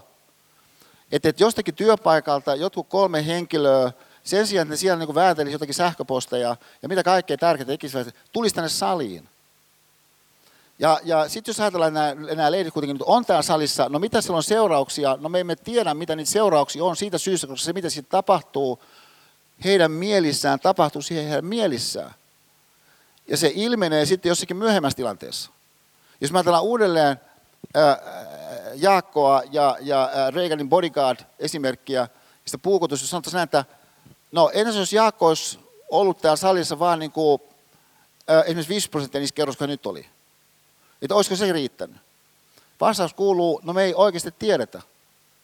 Se, mitä me tiedetään, että tosiasiassa tapahtui jotain sellaista, joka oikeastaan oli pienoinen ihme. Mutta se on ihmisille mahdollista synnyttää sellaista, mikä on oikeastaan pienoinen ihme, mutta se ei ole mahdollista. Jos et sä käänny niiden voimavarojen puoleen, mistä se ammentaa se, mikä sitten oli se pienoinen ihme muiden asioiden ohella siinä inhimillisessä käyttöjärjestelmässä. Jossa ne avainsanat mun mielestä niin on läsnäolevuus, rinnalla olevuus ja maaginen noste. Että sä niin sallit tämmöisen sanaston. Ja sitä kautta siis avaat sitä sun mieltä sille, että sä ruokisit kenties jostakin sivuista käsin niin, niin sitä sun kykyä niin, niin hahmottaa sellaistakin, mille siinä jossakin tilanteessa ei ole selvää selitystä, jossakin tilanteessa ei asetu mihinkään kirkkaaseen kategoriaan, että siinä kun pystyt sitten ehkä virittymään, jos mä tällä viime kerran luennon rakkaudellisuusteemoja, niin rakkaudellisemmin siihen, jos sitä ei käyttää, niin, niin e, e, konteksti. Mä sanon vielä yhdellä tavalla, että, että, että, että jos me sanotaan, että mitä me tiedetään ää, Baba Fredriksson ja muiden tutkimustulosten kautta myönteisistä tunnetiloista, niin yksi mitä tiedetään on, että, että ihmisolennon on helpompi omaksua laajallisempi kuva asioista, kun sä olet myönteisessä tunnetilassa, kuin jos et sä ole myönteisessä tunnetilassa. Ja, ja että esimerkiksi jos ajatellaan, että, ajatellaan vaikka jotakin kokonaista maata, jos sanoo joku kokonainen maa, niin varmaan edellyttää niin kuin laajempaa kuvaa, että sä voi ajatella asioista, kuin että sä ajattelet vähän jotakin niin kuin kapeata asiaa. Niin näin ollen sitten, jos sä et halua, että ihmiset ajattelee asioita laajemmin, niin sun kannattaa yrittää kiihottaa ihmisiä olemaan kielteisissä tunnetiloissa. Et esimerkiksi, että he niinku tiedostaa oman niinku surkeutensa ja niinku, ovat niinku mielellään katkeria. Et kuinka surkeasti vaikka Yhdysvalloin menee. Ja, ja, ja koska ihminen taas aika herkästi pystyy hahmottamaan sen, että mitä hänellä on huonompaa kuin voisi olla, niin, niin, niin toi, toi, on, toi on mahtava rumpu lyödä vahvistavat kyvyssään uudelleen arvioida asioita ja omaksuvat helpommin uusia näkökulmia. Jälleen voisi kuvitella, että, että työyhteisössä aika laajalti pidettäisiin tällaista hyvinkin toivottavana. Koska hyvin laajalti on tiedossa työyhteisössä, että, että, että kannattaa uudistua, kannattaa olla avoin, kannattaa etsiä parempia tapoja tehdä vanhoja juttuja. Mutta se edellyttää lähtötilanteessa, että sä pystyt ajatuksellisesti näkemään vaihtoehtoja. Jolloin sitten voisi kuvitella, että tästä olisi seuraus, että haluttaisiin synnyttää sellaisia tilanteita, missä ihmiset olisi oikealla tavalla myönteisissä tunnetiloissa. Mutta se myönteinen tunnetila niin ei välttämättä ole siis kuin erillinen asiansa, siis tämä action thought repertoire käsite tässä Fredriksonilla on minusta jälleen hyvä muistaa, että siis kyse ei ole siitä, että, että, että ihmisillä vain on kivaa. Se on vain yksi aika kapea muoto myönteisyydestä se, että ihmisillä on kivaa. Se on ihan eri asia kuin että vaikka, että ihmiset arvostaa toisiaan. Että ihmiset on innostuneet toisistaan. Ihmiset haluaa yhdessä saada jotakin merkitystä aikaiseksi. Niin on, on jotain muuta kuin vain, että on kivaa. Keksivät käyttökelpoisia tapoja käyttää omaa sosiaalista tukiverkostoa. Et kun tarkkaan ollaan eilisessä tilanteessa mun kannalta suhteessa siihen putkimieskysymykseen, niin, niin, ää, niin siinä mun aika ää, aika tuskalliseksi muodostuneen valmistelun kuluessa, siis tuskallisen juttu, syystä, jonka mainitsin, niin se edeltävä läpimurto siihen, että mä aloin soittaa Jussi Aholle, oli se, että et, et, et, tota, et mä yhtäkkiä muistin, että mä itse asiassa en käyttänyt tätä Reikan kuvaa. Että mulla oli tarkoitus käyttää se, äh, muistaakseni jo eka kerralla, mutta jostakin syystä mulla, mulla oli se tuossa slide, slide mutta mä jostain syystä en käyttänytkään sitä. Että mulla oli se käyttämättä, niin mutta tämä, ilahdutti mua. Ja, ja, ja sitten mä keksin sen, että et, et mä voisin oikeastaan näyttää tuon Jahkon kuva tässä salissa. Musta olisi niin hieno näyttää. Niin tämä kaikki ilahdutti mua, mutta tämä synnytti siis positiivista semmoista tunnetta, että sen sisällä, niin mä keksinkin, että hei, mähän tunnen Jussi Ahon. Että Jussilla on rakennusfirma joka siis oli käyttökelpoinen tapa käyttää omaa sosiaalista tukiverkostoa päästävät toisiaan helpommin lähelle. No, syy miksi mä mainitsen nämä esimerkit johtuu siitä, että, että mä uskon, että että että että ihmiset tässä salissa niin onnistuu olemaan tunne mielessä, niin sä onnistut olemaan poikkeuksellisessa tilassa yhtä jatko, jaksoisesti. Sille, missä tunnetilassa oot, ei ole sellaista helppoa nimikettä, että se sisältäisi jonkun niin kuin, äh, yhden tietyn asian. Siinä voi olla vaikka, ehkä keskittyneisyys saattaa olla yksi. Et, et, yksi henkilö lähetti mulle, yksi kokenut yritysjohtaja, joka silloin on käynyt täällä ja katsonut muut verkosta, niin lähetti tosi, to, to, tosi ystävällisen niin, niin mailin, mä mun Facebook-sivuilla sen, sen keskeiset kohdat jaoinkin, jossa hän kiinnitti huomiota juuri siihen, että kuinka ällistyttävän keskittyneet kaikki on tässä salissa. Mutta se keskittyneisyys on vain yksi puoli sitä ilmiökenttää, jossa sitten voi tapahtua positiivisella suunnalla ää, muutakin. Tässä on kymmenen ää, keskeisintä positiivista ää, tunnetilaa Barbara Fredricksonin mukaan. Tuo kuva, niin, niin kuin huomaatte, silloin Aallon liput niin on täältä, kun hän oli vierailmassa 2010. Ja se luento, minkä hän piti tässä salissa 2010, niin se on YouTubessa nyt katsottavissa, että mestari Raskinen löysi jostakin Aallon faileista ja, ja sitten me pantiin se sinne tässä joku aika sitten. Mutta se pointti tässä on se, että et, et, et, ne erilaiset tuntemukset, mitä sä kykenet kokemaan, sä et välttämättä koe niitä. Ja, ja, ja sitten sä et myöskään lähde hakemaan niitä, mutta sen seurauksena ne erilaiset ajatukset, mikä sä olisit ehkä ajatellut, jäävät sitten ajattelematta semmoisella syvyydellä, että jos sä olisit onnistunut ajattelemaan riittävällä inspiraatiolla, riittävällä kiinnostuneisuudella, sen vaikka itsensä likoon laittamisen teeman, tai sen, sen ajattele toista kauniisti teeman, tai vaikka rakkaudellisuuden teeman, niin, niin se, mitä sitten ää, jossakin myöhemmässä tilanteessa tapahtuu, olisikin tapahtunut eri tavalla, mutta sä et koskaan tiedä sitä eroa. Siitä syystä, koska siinä tilanteessa, kun jotakin tapahtuu, niin sä vaan mielestäsi teet se, mihin sä pystyt, kun sä et nähnyt sitä maagisen nosteen vaihtoehtoa. Mä sanon vielä toista suunnasta, että ää, tässä on, tässä on tota, pieni ää, näyte, niin, niin, ää, Nokian vuosikertomuksesta vuonna 1998, 20 vuotta sitten, että tämä on markka-aikaa, siinä, siinä on liikevaihto, Nokia on, siinä on Nokia Telecommunications, Sari Baldauf siellä toimitusjohtajana, ja, ja komeita, komeita lukuja siellä kanssa, Nokia Mobile Phones toimitusjohtajana Matti Alahuhta, siis kaikki suomalaisia. Siis tämä on, tämä on, tämä on juuri se vuosi, kun Nokiasta on tullut maailman suurin matkapuhelimien valmistaja. Ja, ja et, et, et, niin aika vaikea käyttää mitään muuta kuin ä, sanaa ihme, kun tätä ä, tarkastelee. Ja, ja tämä on myöskin se vuosi, kun Nokia toi markkinoille sen e, metallisen, mitä kutsuttiin chipbox, semmoinen hopeinen pieni, pieni puhelin, ja, ja, ja, ja tota, et, et seuraavana vuonna tuli banaanipuhelin, mikä oli Matrixissa. Ja, ja et, et, tämä on niin kuin aikamoista aikaa, jos sitä ajatellaan ää, suomalaisittain. Se tosiasia, että sitten niin se ei jatkunut, niin se ihme ei tarkoita, etteikö se tai jokin vastaava voisi jatkua. Mun kannalta erityisesti, koska mulla oli silloin kunnia tehdä paljon yhteistyötä Nokian ja nokialaisten kanssa, niin se, mitä silloin tapahtuu ja se, mitä sitten sen jälkeen tapahtuu, niin tässä sanastosta ja tässä hahmotuskielessä asia lähestyen, mikä mun mielestä on perustava, ää, niin, niin ää, on oikeastaan aika ymmärrettävä siihen, että mikä siinä sitten ää, meni pieleen. Ja mikä siinä mun mielestä meni pieleen, niin mä kuvaisin sen seuraavalla tavalla – koska se on äh, taas puolestaan jotakin äh, yleispätevää ja, ja äh, meidän ihmisinä olon perusteisiin kytkeytyvää, ja tämä kuvaisin, niin, niin yhden mun nokialaisen kaverin, joka tämän ää, esitti vähän toisin kuin mä tämän nyt sen esitän.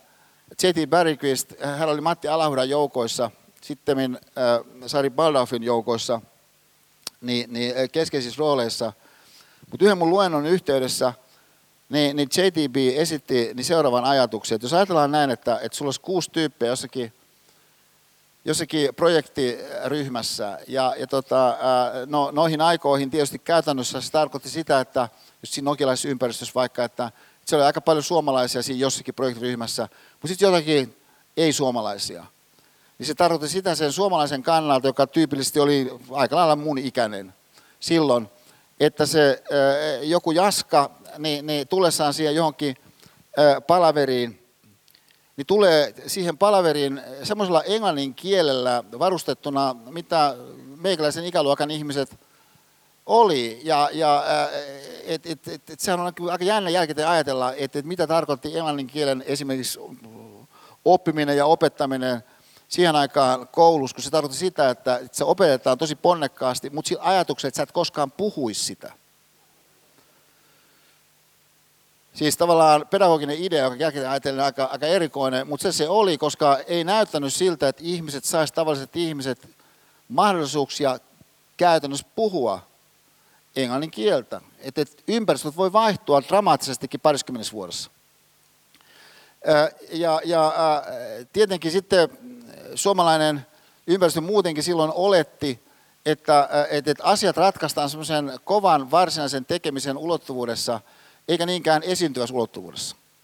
Ja tämän takia niin myöskin esiintymisen ympäristöt lähtökohtaisesti sellaisia, että, että, että ihmisiä ei harjannutettu olemaan niissä ympäristöissä. Niiden ympäristöjen kannalta merkityksellisiä tunnemaailmoita kehittäen.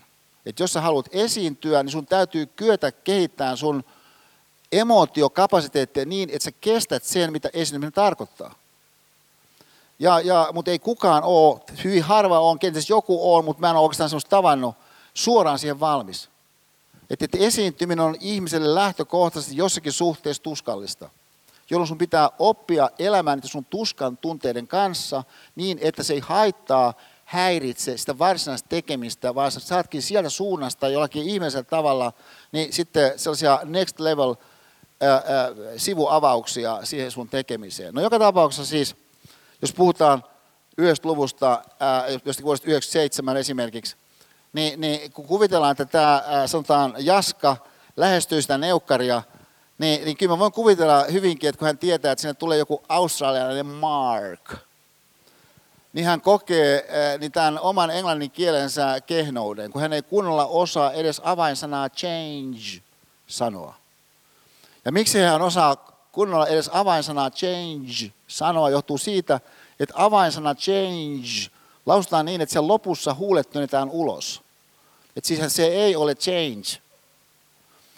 Mutta kun ei tuollainen suomalainen mies työdä huuliaan ulos edes suudellessa, niin ei voida kuvitella, että Jaska alkaa työnnellä ulos, kun hän puhuu perhana jossakin palaverissa. Että se on hyvin epäluontevaa sanoa change.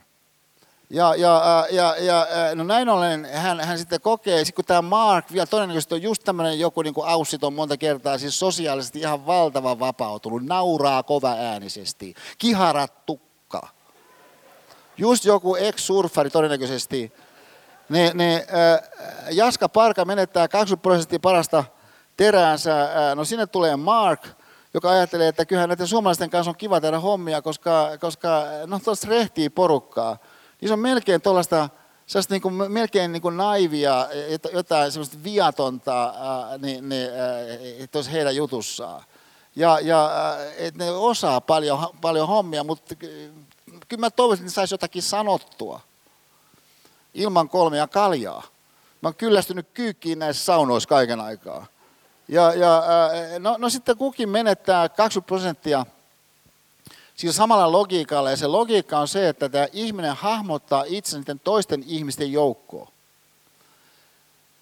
Ja sitten mukautuu siihen kuvaan, mikä näin muodostuu, eikä se ole mikään siis taivasta temmattu kuva, siis se perustuu tosiasioille hänen kannaltaan. Että hänellä on tietty kokemus. Ja nyt kun hän sitten lähtee toimimaan, niin hän lähtee toimimaan tämän 0,8 versionsa kautta, siinä neukkarissa erotuksena hän itse ykkösenä, mutta kaiken aikaa hän olisi ollut se vaihtoehto. Mikä me nähtiin Domingo Mehta esimerkissä, mikä me nähtiin Muhammad Ali äh, Dream Team esimerkissä, että se yksittäinen henkilö olisikin hahmottanut sen, että mitä tämä tilanne tarkoittaa mahdollisuutena. Että ihan loistavaa, että Mark pääsi tulemaan, koska siinä on siis nopea kaveri kiteyttää asioita englanniksi. Hän myöskin tietää, että meikäläinen ei ole mikään suuri suupaltti, että et, et, et, et, et mä olen aika varovainen oikeastaan mun, mun, mun julkisen esiin tulon suunnalta, mutta, mutta toisaalta Mark myöskin tietää, että mä oon kyllä yksi parhaista. Että mitä tulee siihen ja siihen niin juttuun. Et, et kiitos Esa, kun sä näytit sen, sen, sen opera-esimerkin, että et, et se miten tämä kapellimestari kuuntelee niin sitä solistia siinä esimerkissä, niin se on just mitä mä koen Markista, että miten hän kuuntelee meikästä palvereessa.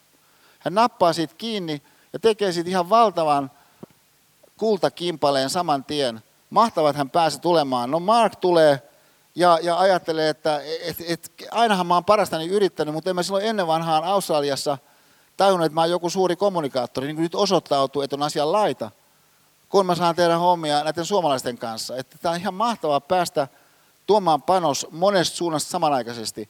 No kukin tulee sisään niin tällä samassa hengessä, joka henki on siis sen suuntainen kuin mihinkä Jussi Ahon tämä hääpuhe oikeastaan viittaa, että, että he pyrkii ajattelemaan toisestaan kauniisti. Että se, että miten joku sana, sanoo sanan change, ei tarkoita mitään sen syvempää. Se, että jotkut on näyttäviä ja toiset on yhtä näyttäviä, se ei tarkoita yhtään mitään. Kiva juttu, että kukin on mitä on, koska tässä yhdessä tehdään nyt kohta jotain tosi hienoa. Niin on siis se mahdollisuus, mikä tässä 1.2 vaihtoehdossa niin, niin, e, tulee tarkasteluun. Ja, ja joka sitten, jos sitä kysyttäisiin näin, että että, että no miten tuommoista voisi niin kuin ilmentää tuommoista vuorovaikutuksen kertautuvaa luonnetta. Koska sehän on vain yksittäinen palaveri, se palaveri, eihän siitä välttämättä mihinkään suuntaan sen kummempaa tapahdu. Joo, joo, mutta jos me ajateltaisiin se siitä suunnasta, että se kertautuvuus, mikä siinä vuorovaikutuksessa on kätkettynä, että me sitä ilmaistaisiin kiertolaskulla, niin on tuo nyt niin kymmenkertainen kumminkin. Oli siis Nokian ihmeiden ajan tämä kaava – mutta sitten alkoi tulla kaiken näköistä huippukaveria niin Coca-Colalta ja muualta, jotka sitten palkattiin sinne, niin, niin sinänsä johonkin yksittäisen asiaan varmaankin kompetentimpana. Mutta kun pointti ei ole se, mitä sä yksilönä olet, vaan pointti on se, mitä sä oot suhteessa toisiin. Ja pointti on se, että mitä niissä suhteissa kaiken kaikkiaan sitten alkaa tapahtua. Sellaista, mikä ruokkii itse itseään niin, että se logiikka onkin toinen kuin mikä tässä Toni Tunderfeltin niin, niin äh, riidan eristävä energia esimerkissä miinusmerkkisesti toteutuu niin plusmerkkisenä. Ja, äh, ja, ja siis se, että tämä mahdollisuus on olemassa, on minusta siis täysin kiistatonta annettuna se, mitä me ihmisinä olemme. Ja se mahdollisuus, mikä tässä sitten meille tästä syntyy mun mielestä, on se, että me ajatuksellisesti tässä salissa yritämme päästä kiinni itseemme oikeilla tunnetiloilla ja oikeilla tunnejuosutuksilla siihen, mikä tosiasiassa pitää paikkansa meistä ihmisinä. Ja mikä on aika varmaa on se, että sä et pääse siihen ajatuksen kulkuun kovin syvästi kiinni, jos kaiken aikaa tulet keskeytetyksi kaiken näköisellä niin kuin ulkopuolisella. Ja sitä kautta sä et saa sitä sun ajatusta riittävän syvästi niin sen keskeisen oivalluksen taakse, joka keskeinen oivallus mun mielestä on se, että sä pystyt tietenkin niin ihmeisiin suhteessa siihen, mikä se lähtötilanne on, koska tietenkin pystyt olemaan suhteessa ympäristössä, niin tällainen 1,2 henkilö, joka synnyttää sitä, vaalii sitä, synnyttää sitä, mutta ensimmäisenä se pitää olla suhteessa itseen. Bonks, hyvät ystävät, siihen. Piste, kiitoksia keskittymisestä. Ja tota, äh, vaihtakaa vähän aikaa ajatuksia, jos sopii, e, e, ennen kuin pidetään taukoa, mutta mä jatkan sitten taas viideltä. Et kun mähän on täällä aika paljon yrittänyt myös kirjan kulttuuria eh, nostaa esiin ja, ja eh, heijastelen myöskin sitä mun uskomusta ja näkemystä oikeastaan vakaumusta, että et, et, et siinä tapahtumassa, missä sä luet kirjaa, niin tunne mielessä tapahtuu erilaisia asioita, jos se sulla on fyysisesti. Eh, kun tapahtuu silloin, kun sä niin, niin sun älypuhelinta niin näppäilet. Et sunhan saattaa olla se kirja siellä e-kirjana, sun saattaa olla se siellä luettuna, jolloin silläkin kaikki, kaikilla omat hyötynsä, mutta jos ajatellaan siis sitä sun ää, tunne maailmallista tapahtumisen virtaa, mitä siihen johonkin vaikka 10 minuuttia voi sisältyä jossakin väreen toisessa kerroksessa kahvilassa, jos lukisit vaikka tätä kirjaa siellä 10 minuuttia, niin äh, mä sanoisin, että, että sun on aika vaikea kyllä niin, äh, käyttää 10 minuuttia niin, niin yhtä hedelmällisesti sun jatkon kannalta niin, äh, nettiselailun menetelmiin. Ja, ja äh, no itse, itse, itsehän mä oon, mä oon siis tosi paljon äh, lukenut tietenkin sitten äh, aikaisemmassa vaiheessa mun aikana teenikäisenä, niin ei ollut sellaisia taas myöskään houkutuksia olla lukematta, mitä tänä päivänä ihan massiivisesti jokaisella on. Ja yksi tällainen äh, hahmo, joka teki muuhun vaikutuksen, edelleen tekee vaikutuksen, niin oli äh, Ludwig Wittgenstein, äh, alun pitää siis itävaltalais syntyneen filosofi, joka sitten Englannissa, Cambridgeissa, niin, niin teki keskeisen osan sitä elämäntyötä hyvin monessa suhteessa erikoislaatuisilla tavoilla. Mutta luentomuoto, semmoinen erikoislaatuinen luentomuoto, ei tämmöinen iso luentomuoto, oli yksi niistä muodoista, millä hän työskenteli, niin, niin ajatteluulottuvuudessa ja siinä pyrkimyksessä, että et, et, et ihmiset alkas ajatella niin syvemmin ja moniulotteisemmin ja, ja paremmin. Ja tällaisessa kirjassa Norman Malcolm Ludwig Wittgenstein, joka on myöskin suomennettu muistelma, jossa tällainen amerikkalaisfilosofia Norman Malcolm, joka puolestaan sitten, kun mä olin nuori opiskelija, niin oli vierailemassa Helsingin yliopistossa, koska hän oli akateemikko Geho von Richtin niin, hyvä ystävä. Geho von Richt, joka Malcolmin tavoin niin, niin oli Wittgensteinin oppilas sanoi jossakin merkityksessä, niin siellä Cambridgeissa, ja, ja von Richt oli Wittgensteinin seuraaja siinä professuurissa. Niin tämä Malcolm siis kirjoitti muistelmat ja sitten näissä muistelmissa hän, hän, hän lainaa ää, suoraan yhtä kirjettä, minkä, minkä Wittgenstein hänelle niin, ää, oli kirjoittanut, jossa hän viittaa tiettyyn tapahtumaan just ennen sotaa, toista maailmansotaa. Ja, ja ää, mä luen tässä pienen pätkän. Te siis Norman Malcolm, tämä Wittgenstein oppilas, te ja minä olimme kävelemässä pitkin joenvartta rautatieasemalle päin – ja kävimme kiivasta keskustelua, jolloin te esititte sitten lainausmerkit kansan luonteesta huomautuksen, joka tyrmistytti minua alkeellisuudellaan. Tämä, tämä, tämä kansan luonnetta koskeva tyrmistyttävän alkeellinen huomautus Wittgensteinin mielestä, muista lähteistä me tiedetään, liittyi siihen, että kun olit käveleet siellä joen varressa, niin sitten olit nähneet tämmöisen myyntiesitteen tai, tai pää, pääotsikon lehdessä, jonka mukaan britit olisi suunnitellut niin Hitlerin salamurhaamista, tämä oli ennen sodan syttymistä, niin oli tällainen saksalaiset estämä väite. Ja kun hän näki tämän otsikon, niin Wittgenstein siihen oli sanonut, että toi hyvin voi pitää paikkansa. Norman Malcolm oli sanonut, että hän ei usko, että se pitää paikkansa, ettei se olisi brittiläisen kansan luonteen, englantilaisen kansan luonteen mukaista, niin, niin tuommoista to, suunnitella. Niin tämä oli se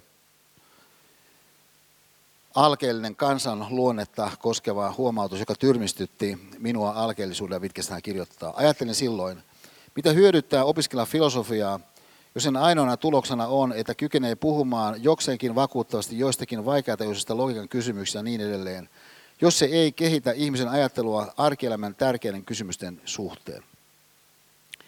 Ja, ää, ja nyt sitten myöhemmin sanoo tässä, ää, mutta on, mitä, mikäli mahdollista, vielä vaikeampaa ajatella tai yrittää ajatella todella rehellisesti elämäänsä ja toisten ihmisten elämää. No nyt jos mä ajattelen, että mitä mä toivoisin, että tässä salissa tapahtuisi, niin olisi, että et, et, et, et kukin ainakin ottaisi huomioon sen mahdollisuuden, että sun ajattelu on joissakin suhteessa ihan niin kuin poskettoman alkeellista. Ja, ja, ja että se, että se on poskettoman alkeellista, ei heijastele sitä, että sä pystyisi ajattelemaan paremmin, vaan siitä syystä, että sä vaan et ole tullut ryhtyneeksi siihen paremman ajattelun edes tavoittelun niin hankkeeseen muuta kuin hyvin rajatuilla erityisillä osaamisalueilla.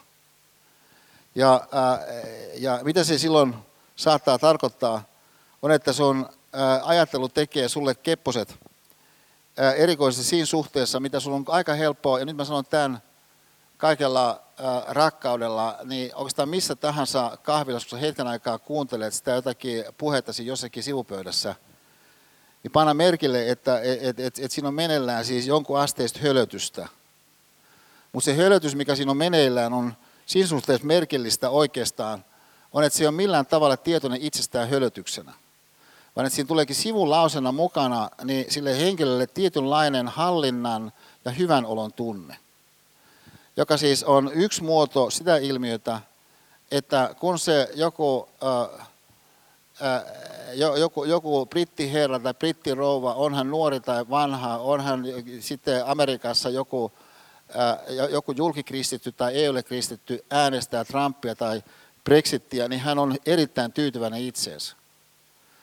Koska taas sitä pelon ja vihan taustaa vasten, niin sulle syntyy kuitenkin semmoinen hallinnan tunne siitä, että, että sä tässä niin kuin, äh, annat äänesi, joka, äh, joka lähettää viestin.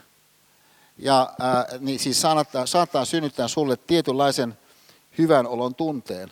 Ja, äh, ja, äh, ja, ja, ja, ja sit, sitä kautta, mitä käytännössä tapahtuu, on, että et, et, et se mikä lupaus taas ja tässä kohdassa mä nyt uudelleen viittaan niin tähän äh, kirjaan, minkä mä olen aikaisemmin maininnut, tämä Peter Sensin Fifth Discipline, ja jälleen myöskin muistutan siitä, että se Peterin tässä salissa pitämä noin tunnin kestävä luento niin, niin kestävästä kehityksestä, systeemiajattelusta sen ytimessä, systeemiälystä sen ytimenä, niin, niin kyllä kannattaa katsoa, se kestää tunnin.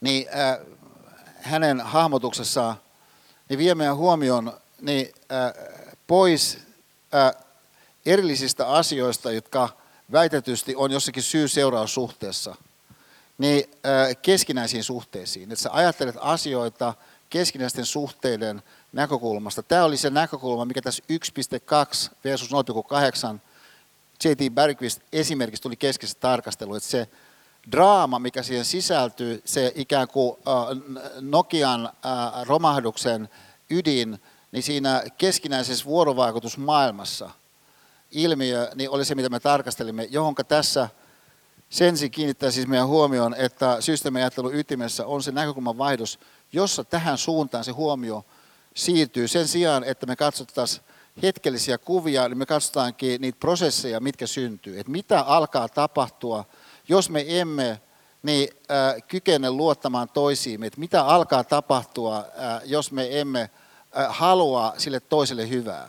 on ihan mahdollinen kysymys sun kysyä.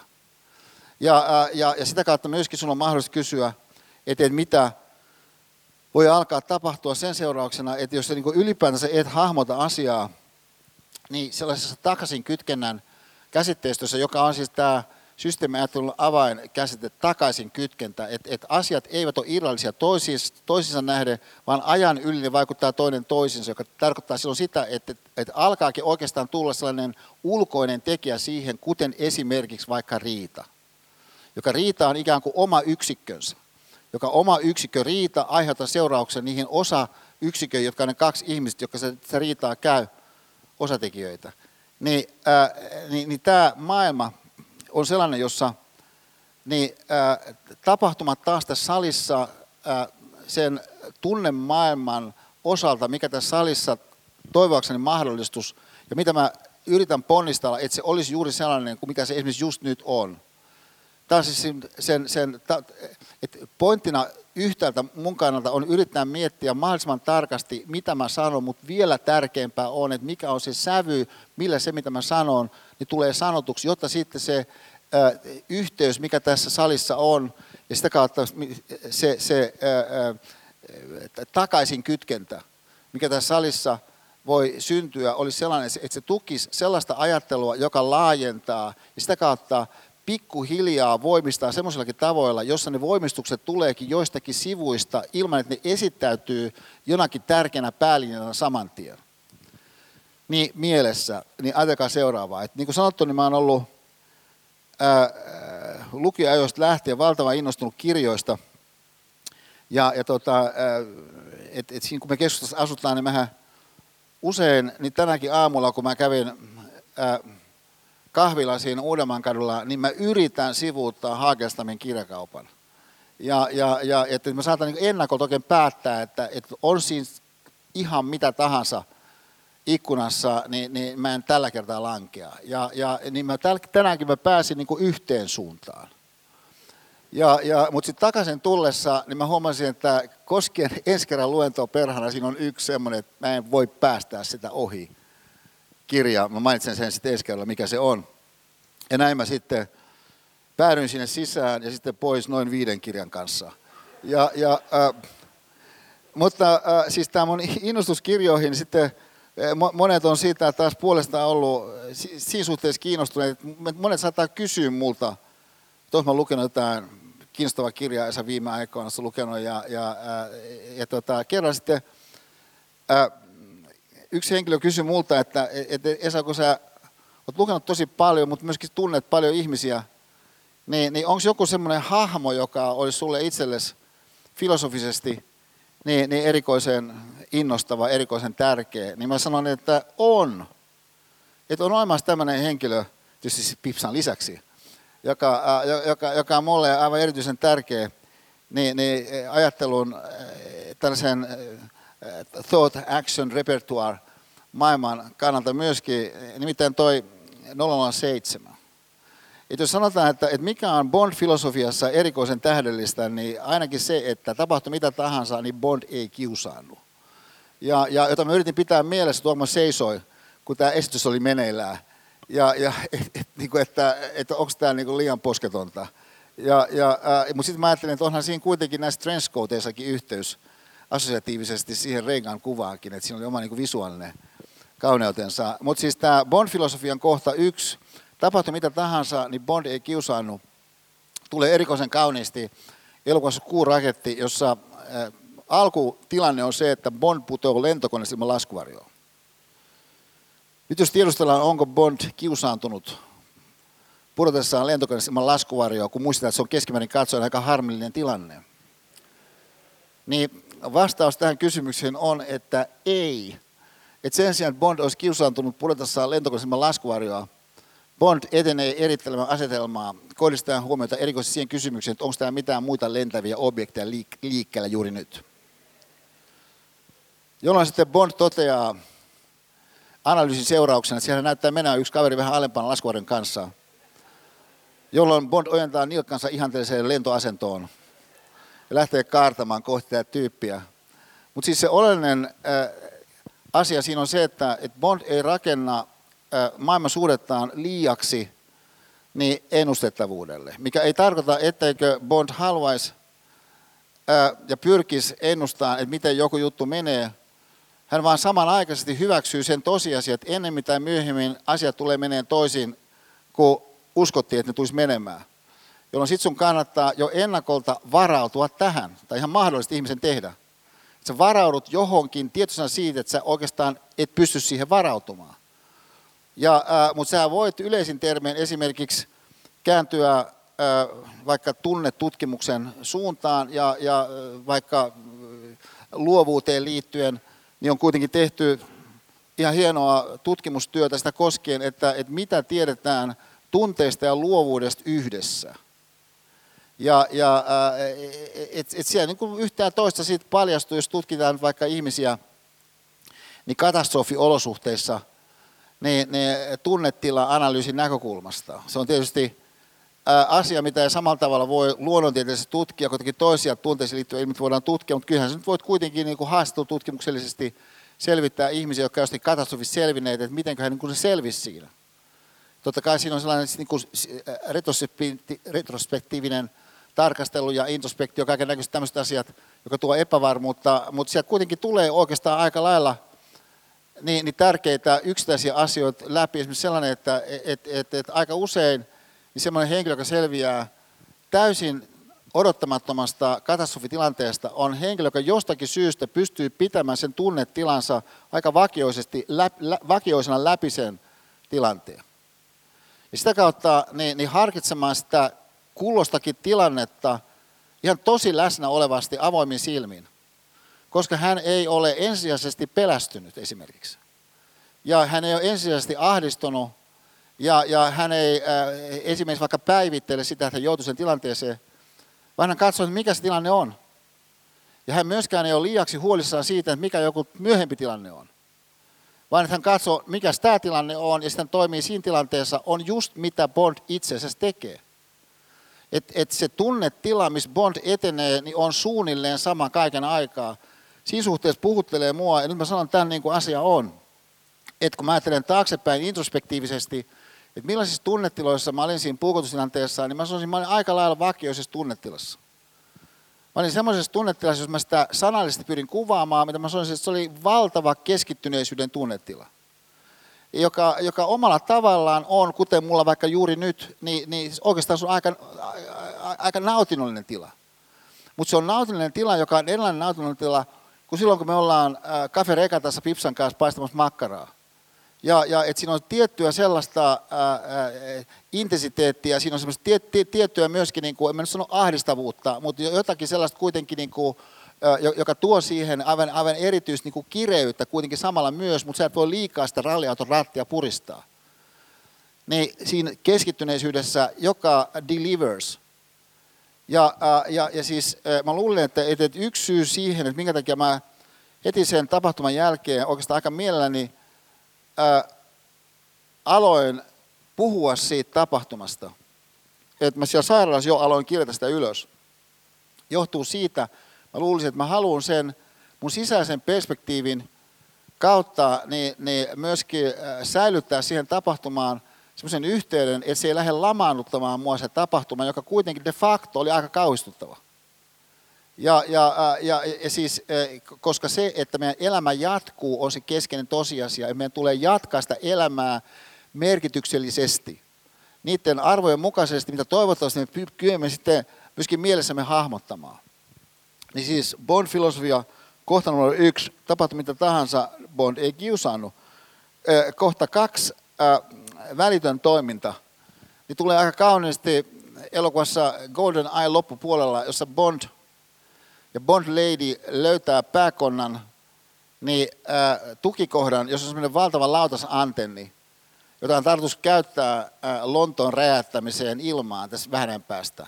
Ja, ja no sieltä se nousee uskomattomasta kraaterista, niin, niin, ää, kun se on mukaan joku tällainen kraaterilampi, niin sieltä se nousee tämä valtava lautasantenni. Ää, kun tämä tapahtuu, niin ää, pääkonnan armeijakunta havaitsee Bondin ja Bond Ladyn ja avaa tulen sillä seurauksella, että Bond ja Bond Lady lähtee liukumaan sen valtavan lautasantenin pintaa kiihtyvällä nopeudella kohti sen keskustassa olevaa aukkoa. Ja näyttää siltä, että Bond ja Bond Lady murskaantuu sinne aukkoon, mutta viime hetkessä.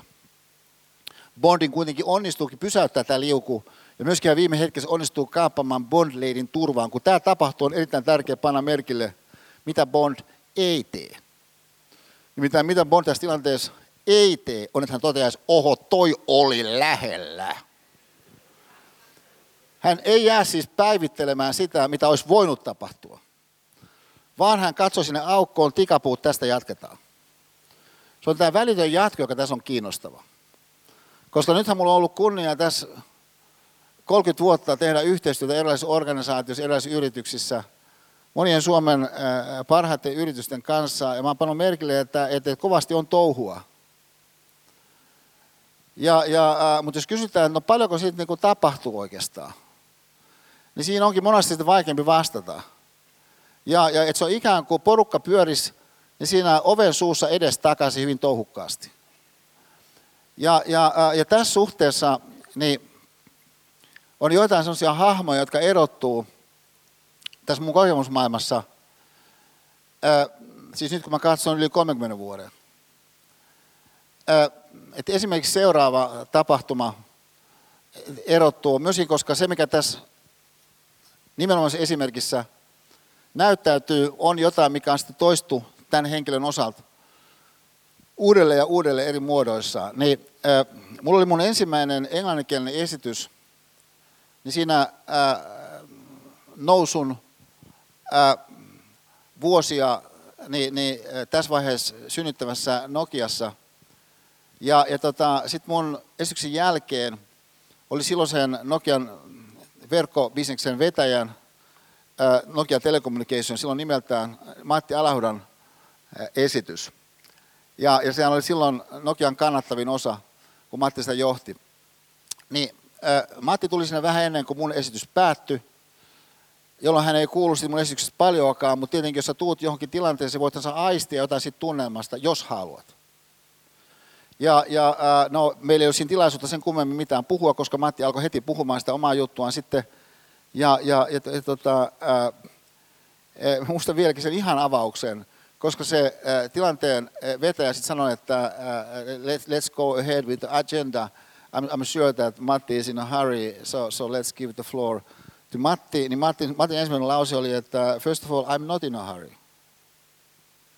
Ja, ja äh, no sitten seuraavan päivän puhelin soi. Se on Matti Alhoran sihteeri, Irmeli Milner nimeltään, joka sivuun että Matilla on edelleenkin. Niin, äh, joka sanoi, että Matti Alho toivottavasti tavata. Mä sanoin, että no milloin, milloin se olisi? No hän ehdottaisi ensi viikolla. No sitten tämmöinen tapaaminen sovitaan ja, ja mennään kaksitaan semmoiseen yhteen neukkariin. Istutaan alas.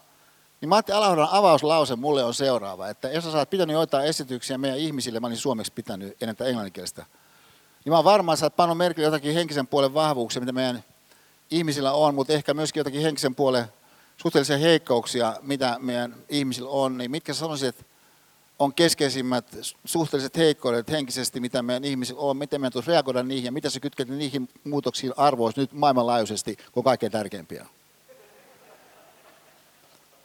Matin avauskysymys. No, mä yritin siinä parastani sitten jotain, ja, ja siis, eh, siis Mattihan on valtavan läsnä oleva ja valtavan myöskin eh, kiinnostunut. Ja, ja myöskin hän on tarkka, siis tyypillisesti tekee muistiinpanoja. Et jos me ollaan äh, Leenan ja Pipsan kanssa nelisin vaikka illallisella, niin, niin se mitenkään tavatonta, että kun puhutaan jostain, niin sitten Matti haluaa kirjoittaa jonkun vaikka sanan ylös. Ja, ja että hän haluaa muistaa sen tarkasti. Ja, ja no joka tapauksessa siinä sitten puhutaan tunnin verran. Sitten kun se tunti päättyy, niin Matti sanoi, että, että, että, että nämä hahmotukset inhimillisellä puolella ja henkisellä puolella – ihmisten vuorovaikutuksen puolella, niin, niin eh, nämä on kyllä tavattoman tärkeitä. Päässä puhumaan tästä sun lähestymistavasta, niin eh, kun mun johtajisto on koolla tuossa Koivusaaressa silloin ja silloin. Ja, ja eh, siinä on semmoinen tavallaan omakin talousin Koivusaaressa edelleenkin. Ja, ja jos tämmöisiä pienempiä palavereja nokialaiset piti. No näin sitten sovitaan, sitten mun on siellä pikku presentaatio, sille äh, Matin, olisiko se ollut johtoryhmä nimeltä, mä en muista mikä se oli, mutta heitä oli semmoinen joku sanotaan 12 siellä. Ja sitten keskustelu sen päälle, sitten kahvitauko, kahvitauolla. Yksi näistä Matin äh, johtajista tuli mun luokse ja sanoi, että mä sen Pekka, että mä vedän tätä meidän Eurooppaa. Tuossa kun mä kuuntelin, niin, niin äh, nämä hahmotukset, mitä sulla on, tällainen lähestymistapa, niin tämä on just sellaista, mitä mun mielestä meidän Euroopan organisaatio tarvitsee. Että jos kun mä ajattelin mielessäni, niin tässä ehkä tarvittaisiin sanotaan 12 maassa. Niin semmoinen seminaari, sanotaan puoli päivää, eh, ehkä, ehkä päiväkin, mutta puoli päivää nyt ainakin, että milloin se etsisi tehdä se. Niin tämä on välitön toiminta. Mutta tämä on aivan poikkeuksellista. Et, et mä sanoisin, että et, et, et, et kun mä oon 30 vuotta, nyt mä sanon vain, miten se asia on. Siis voi olla, että tämä on puolueellinen havainto, mutta, mutta mun mielestä mun esitykset on onnistunut 30 vuotta kaiken aikaa. Sitten hyvin usein siinä on tullut joku henkilö sen jälkeen, varsinkin alkuvaiheessa, sanotaan ensimmäiset 15 vuotta ainakin, niin aina tuli joku, joka oli hyvin niin vaikuttunut ja innostunut, ja sitten sanoi niin, että, että, että Esa yllätit positiivisesti, ja että tunnustan, että mulla oli vähän ennakkoluuloja. Ja, ja tässä on mun kortti, että kuule, ota yhteyttä meidän henkilöstöpuolelle. Ja sanon terveisiä meikäläiselle, että meikäläinen suosittelee. Sitten antaa just joku vice president ja se, niin eh, ehkä se niin kohopainellun niin, niin tota, ää, korttinsa. Ja nyt jos kysytään, että et, no soitanko mä sinne jonnekin henkilöstöpuolelle. Siis mä olen innostunut, arvostan tosi paljon, mitä, mitä nämä HR-ihmiset HRD-ihmiset tekee, mutta en mä kyllä ehkä sitten kuitenkaan oikeastaan de facto soita. Ja, ja miksi mä soitan? No siitä syystä, että sä voi kuvitella, että James Bond soittelee jonnekin, että olisiko duunia tarjolla. Se on kuitenkin myöskin tiettyjä tosiaan itsetuntopointteja mukana. Ja, ja et vaikka niin kuin mun tapauksessa, niin mä haluan keskittyä niin, niin, niin tekemään niin, niin ihmeitä mahdollistavan luentoympäristön enemmänkin kuin tuotteistamaan niin sen vaikka ihmeitä tekevään luentoympäristöön. Sitten puhumattakaan, että mä niin ryhtyisin kehittämään jotakin kuin nerokasta markkinointia sen tueksi. Ja, ja että tämä on se, mitä mä rakastan, tämä tilanne.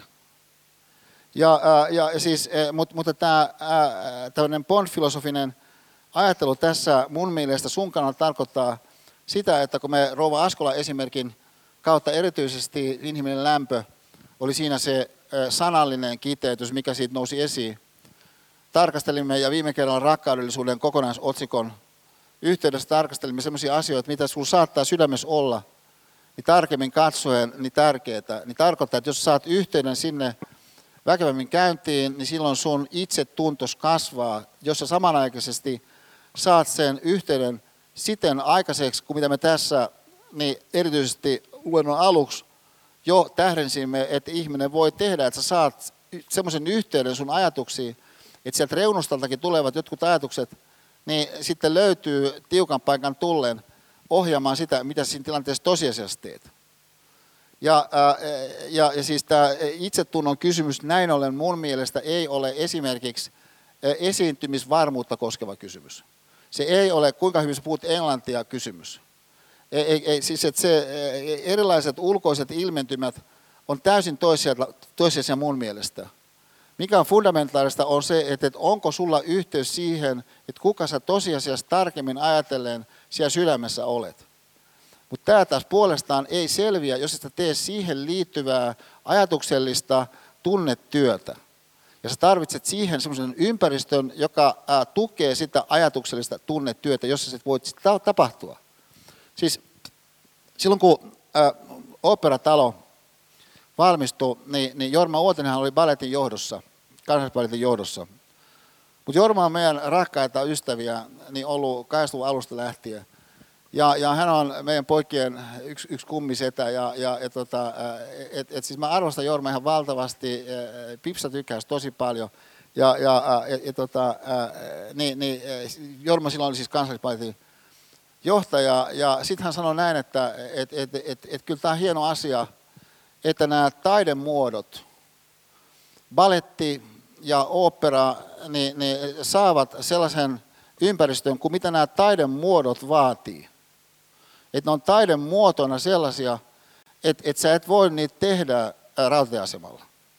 Ja, ja et, et, et siis, et voi olla jotakin toisia taidemuotoja, mitä sä voit niin, niin, tuoda monenlaisiin ympäristöön, mutta nämä vaatii tietyt taidemuodot, anteeksi ilmaisumuodot. No samalla tavalla sellaiset ajatukset, jotka toden teolla kantaa tulevaisuuteen, jotka sen lausetasoisen kiteytyksessä osalta niin, niin voi olla hämäävän yksinkertaisia. Mutta kun pointti on se, että sä pystyt siinä tilanteessa, joka yhtäkkiä tuli kohdalle, toimimaan sitä ajatuksesta käsi, niin niiden ajatusten ennakkoajatteleminen niin vaatii semmoisen ympäristön, kun se vaatii. Mutta semmoista ympäristöä sulta suurella todennäköisesti tällä hetkellä ei ole. Niiltäkin osin, kun sulla on se, niin se on sellainen vähän niin kuin vahingossa syntynyt, jos sulla on koira, se, että sä ulkoilet sun koiraa. Ja, ja, ja, ja, ja silloinkin on tärkeää, että sä et tapaa niin kuin liikaa toisia koiranomistajia, jolloin, jolloin sitten tapaatte siinä ja puhutte jostain, joka sekin oli ihan kaunista. Mutta se, että sun oma ajattelu pääsee siten irti, että se voi assosioida johonkin syvempää ja sitten jäsentää sieltä seunus, reunustoilta, niin siihen sun keskiöön, sellaista, mikä sitten siinä syvyyssuunnassa niin, niin ankuroi sua sun omaa elämää, niin se ei tapahdu noin vaan. No Bond-filosofiassa niin kohta neljä on tyyli. No tietenkin Bondin osalta hänen pukeutumistyyli, hänen makunsa äh, vaikka äh, koktaileissa, niin se on niin kuin tietynlainen. Ja, ja, äh, mutta se varsinainen pointti on panna merkille se yleisinhimillinen tosiasia, että kun sä löydät sun tyylin, niin se synnyttää energiaa, joka kantaa jo itsessään. Että et se sun tyylin ja sun välinen feedback, se takaisin kytkentä on itsessään sellainen, mikä voimistaa. Et kun sä saat tehdä sen jonkun jutun sun tyylillä, sä teet sen paremmin kuin jos et saa tehdä sun tyylillä. Mutta se, mikä se sun tyylis on, niin se ei noin vaan selviä. Ei ainoastaan siitä syystä, että et, et, et tyyli koskettaa niin monia meidän ihmisenä olemisen muotoja, ei ainoastaan kun asetumme toisten silmien eteen, vaan myöskin vuorovaikutuksellisesti, niin sulla voi olla esimerkiksi sellainen tyyli, että et, et sä oot taipuvainen kysymään siltä toiselta jotain. Mutta sulla ei välttämättä ole sitä lähtötilanteessa. Koska ei sun lukiolaisena välttämättä tuollaista taipumusta niin, niin herännyt samassa mitassa, kun sulla nyt saattaisi herätä. Kun sä pystyt myöskin tietoisesti ottamaan vaihtoehtoja tarkasteluun. Vieläpä aluksi niin, että sä tarkastelet sitä ajatuksellisesta vaihtoehtoa, että sä et vielä lyö lukkoon sitä, että miten se sun sitten tyyli käytännössä ilmenisi vaikka kunnioittavuuden asenteen osalta. Ja äh, tämä tyylin, äh, ty, tyylin äh, äh, säädeltävyysteema ja, ja sitä kautta muovautuvuusteema, sitä kautta se, että sä teet siitä itses näköistä, siitä sun tyylistä, niin äh, on äh, mikromuutos maailman nyt uusi sisääntulo niin, niin tähän meidän tarkasteluun. Ja äh, mä uudelleen korostan, kyse ei ole pelkästään siitä, mihin tämä nimikin ehkä sinänsä meidän huomioon helposti saataisiin kohdistaa, varsinkin kun se kokonaisotsikko on seitsemän filosofia, niin ulkoisesta tyylistä, vaan siitä, että, että miten sä ihmisenä toimit toisten ihmisten kanssa. E, e, onko niin, että sun tyyliä on katsoa ystävällistä ihmistä oletusarvoisesti? Niin sehän voisi olla, mutta välttämättä se ei ole, useimmissa tapauksissa ei ole, mutta se voisi nykyistä useimmin olla, jos ihminen tulisi ajatelleeksi, mikä on mun tyylini, kun mä tapaan jonkun ihmisen, ketä mä en ole koskaan aikaisemmin tavannut.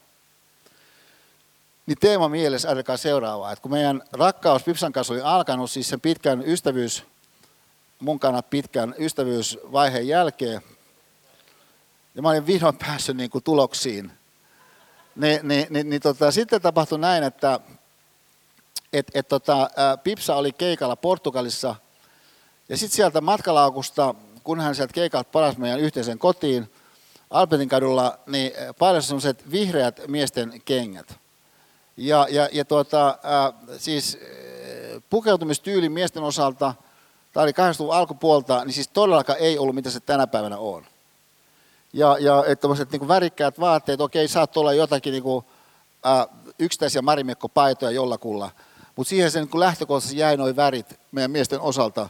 Niin mä olin aika kyllä äh, hätkähtynyt, kun mä löysin sieltä tämmöiset vihreät miesten kengät. Mä voin taata, että ne oli ainoat vihreät miesten kengät kuin Suomen tasavallan kamaralla vuonna 1984. Ja mä sanoin, että mitkä nämä on. Pipsi sanoi, nämä on vihreät miesten kengät. Mä sanoin, no mä huomaan sen, mutta, mutta mikä tässä on niin tämä idea? No Pipsi sanoi, että nämä on mun lahja sulle tuolta Portugalista. Mä sanoin, lahja mulle, että et, ei tällainen räikeä pukeutumistyyli, ei, ei, ei, ei, ei, tämä mun tyyliä, mä sanoin. Pipsi sanoi, joo, hän tietää, että se ei ole tähän asti ollut. Ja, ja huomatkaa, että, että, että joku vaihtoehtohan voi tulla sillä pikkasen niin kuin yllättävästä suunnasta, sieltä sivusta jostain. Ja, ja että joku sun kaveri heittää jonkun pointin. Niin kuin mulle esimerkiksi mun rakas nyt jo edesmennyt koulukaverin kaverin Hongisto Jukka, joka sitten teki hienon elämäntyön Sveitselinteen lukion äh, matikan ja fysiikan äh, opettajana, niin, niin hän oli meitä muita niin, niin, äh, kypsempi ja, ja, ja, ja tota, äh, hän oli jäänyt luokalle vissi niin kuin kerran tai kaksi kertaa. Paljon johtuen äh, siitä syystä, että et, et, et hän, hän oli vasenkätinen ja erittäin niin kuin jossain suhteessa kummallinen. Mutta hän luki koko ajan ihan valtavasti, hän oli aivan, aivan valtava lahjakas äh, matemaattisesti. Niin kerran Hongisto Jukka niin, niin sanoi, että tuossa saadessa pitäisi olla filosofi. Ja tämä oli ihan täysin sivusta mun kannalta, koska äh, eihän mun suku ole mitenkään akateeminen. Ja, ja, äh, ja mä olin ensimmäinen ylioppilas mun suvussa, mutta Hongiston Jukka, niin kuin sanoin tämmöisen tavallaan sivulauseen. Siihen mun sillä hetkellä päälinjaan verrattuna, niin, niin on tätä maailmaa, missä sun tyyli voi siinä tarkentua pikkuhiljaa ja oikeastaan sitten jossain suhteessa ihan muuttuu dramaattisestikin pikkuhiljaa toisenlaiseksi kuin mikä se lähtötilanteessa oli. Ja, ja et, et, tota, tämä tyylin kysymys sun osalta, sulla on ihan mahdoton kiistää, etteikö se voi sun tyyli vuorovaikuttaa toisten ihmisten kanssa, katsoa toisia ihmisiä, avata keskustelu, olla keskustelussa osa, osapuolena, kuunnella toisia, etteikö sun tyyli voisi olla toisenlainen kuin se nyt on. Ja sitä kautta niin sä et voi mitenkään kiistää, etteikö se voisi olla enemmän sen suuntainen, mitä sä tarkemmin ajattelen, niin, niin äh, toteat, äh, jos sä asian paneudut, että sen kannattaakin olla. Äh, salainen ase, niin Bondilla on äh, tietenkin tyyppiä, että hänellä saattaa olla joku kuulakärkikynä, joka on semmoinen, että kun sitä napsuttelet jollakin niin määrätyllä rytmillä määrätyn monta kertaa, niin sitä paukahtaa joku ohjus ulos, joka on hyödyllinen Bondin bisneksissä.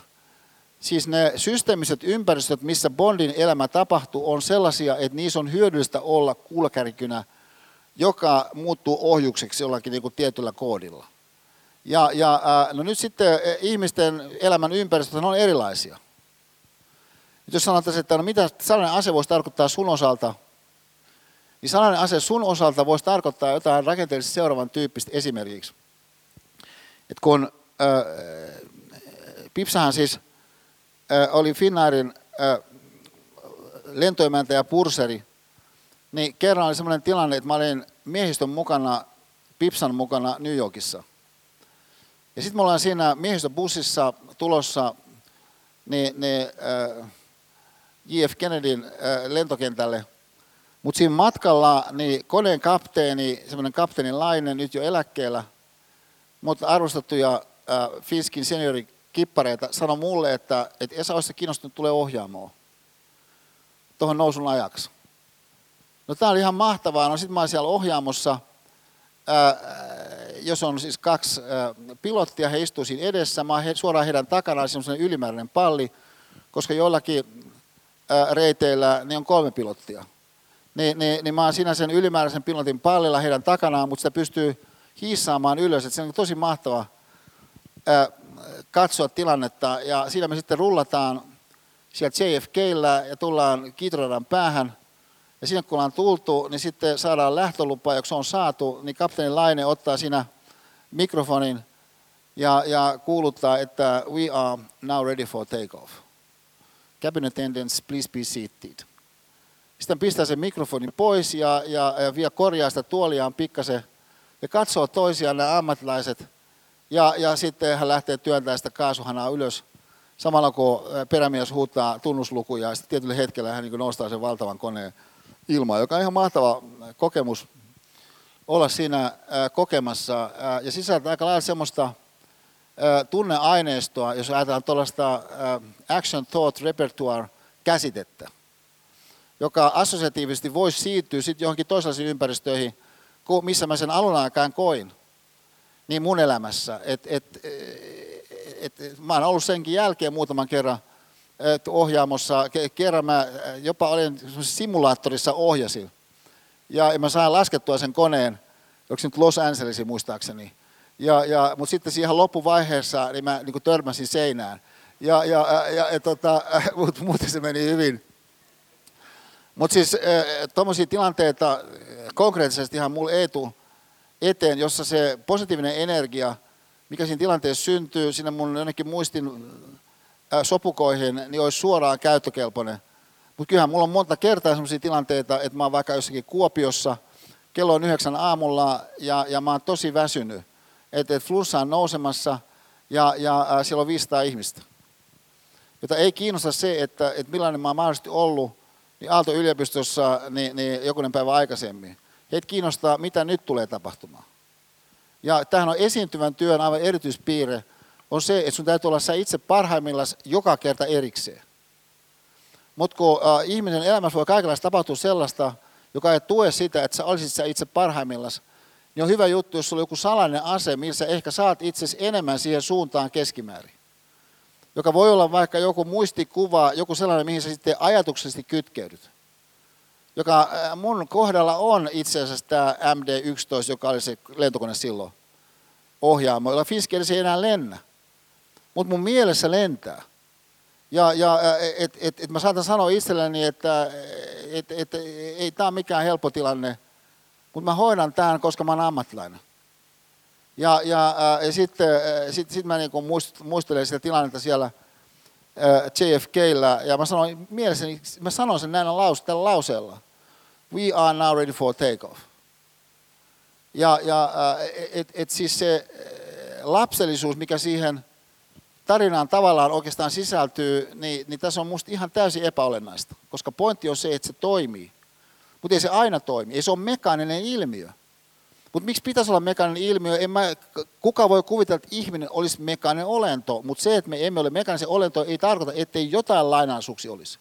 Etteikö olisi jotakin tiedettävissä tunteista, vaikutelmista, siitä, että sä kytkeydyt johonkin ajatuskokonaisuuteen, miten sä pohjustat sitä ajatuskokonaisuutta niin, että se tekisi sitten sulle helpommaksi jossakin tilanteessa toimia niin, että Bond-filosofian kuudes kohta Bahama voisi toteuttaa. Tämä kuudes kohta Bond-filosofia sanoo näin, että sun nykyisen tekeminen todellinen merkitys selviää vasta myöhemmin Bahamalla. Joka tarkoittaa, musta siis, jos mä ajatellaan, kuitenkin valtaosa ihmisistä opiskelee. Sä opiskelija, ikäinen ja saat siinä vaiheessa sun elämää, jossa monenlaisia asioita tapahtuu sellaisia, joidenka vaikutus ilmenee vasta paljon myöhemmin ihan yllättävässä tilanteessa. Joku tyyppi on sun kanssa tekemässä ryhmätyötä, joka saattaa olla upean näköinen, hän saattaa olla vaikuttava oloinen, hän saattaa olla siis semmoinen henkilö, että heti kun sä sanot, että se ja se on siinä sun ryhmässä, niin kaikki on vaikuttuneet, mutta välttämättä ei ole. Mitään näistä. Mutta tämä henkilö saattaa kasvaa tulevina viitenä vuotena, kymmenenä vuonna aivan huikealla tavalla niin, että jonakin päivänä hän onkin siellä toisen puolen pöytää, kun jotakin yhteisjuttua pitäisi virittää. Mutta hänellä on kokemus susta jo siitä ryhmätyöstä, jonka takia se tilanne lähteekin menemään saman tien siihen 1.2 suuntaan, mihin me JTB sanastollisesti niin kohdistettiin huomioon. Että totta kai se, mitä me nyt teemme, niin, niin sisältää muiden kannalta signaalia siitä, että mitä myöhemmin voi olla. No nyt sitten se, mitä taas nykyisin on, niin tietenkin on monessa suhteessa ää, vaan kalpea aavistus siitä, mitä myöhemmin voi olla, mutta voihan siinä olla joku taipumus mukana jo nyt. Että sun halu oppia, sun halu ymmärtää, sun halu paneutua, niin se voi näkyä jo nyt, vaikka et sä niin kauhean hyvin montaakaan juttua osaa. Mutta kyllähän sä noita voit kuitenkin jo aika lailla ilmentää. Sä et mitenkään voi kiistää sitä, että sä vois olla kiinnostuneempi olemaan kiinnostunut. Sä et mitenkään voi kiistää sitä, että sä vois olla nykyistä suuntautuneempi toisiin ihmisiin versus pyörit itsesi ympärillä. Et sä et mitenkään voi kiistää sitä, että kun sä menet sinne väreen toiseen kerrokseen, että sä vois olla siellä kiinnostunut jostakin niin kuin merkityksellistä myös. Ja tämä on siis tämän Bond-filosofian kohta kuusi, joka sitten tuo meidät viimeiseen kohtaan. Majesteetti Bond on hänen, majesteetin salaisessa palvelussa on ehkä kiusaus tässä kohdassa ajatella, viittaa hänen ö, työnantajaan. Mutta mä sanoisin, toi on, toi on liian kapea tapa ajatella. Ö, hedelmällisempi tapa ajatella tätä viimeistä Bond-prinsiippiä on muistaa, että huomata, että se oikeastaan viittaa siihen tosiasiaan, että Bondilla on majesteetteja. Se, että hän on majesteetteja, tarkoittaa sitä, että jos vastapuolella on, kuten Golden elokuvassa on, niin entinen agentti 006, joka on hypännyt toiselle puolelle, joka siis osaa kaiken, mitä Bondkin osaa, niin Bondilla edelleen on jotain, mitä entisellä 006 ei ole.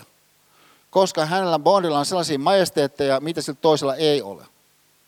Ja, ja nyt, nyt siis tämä ää, majesteetin teema sun kannalta mun mielestä tarkoittaa sitä, että, että, että totta kai on sellaista, mihin sä syvemmin ajatellen uskot.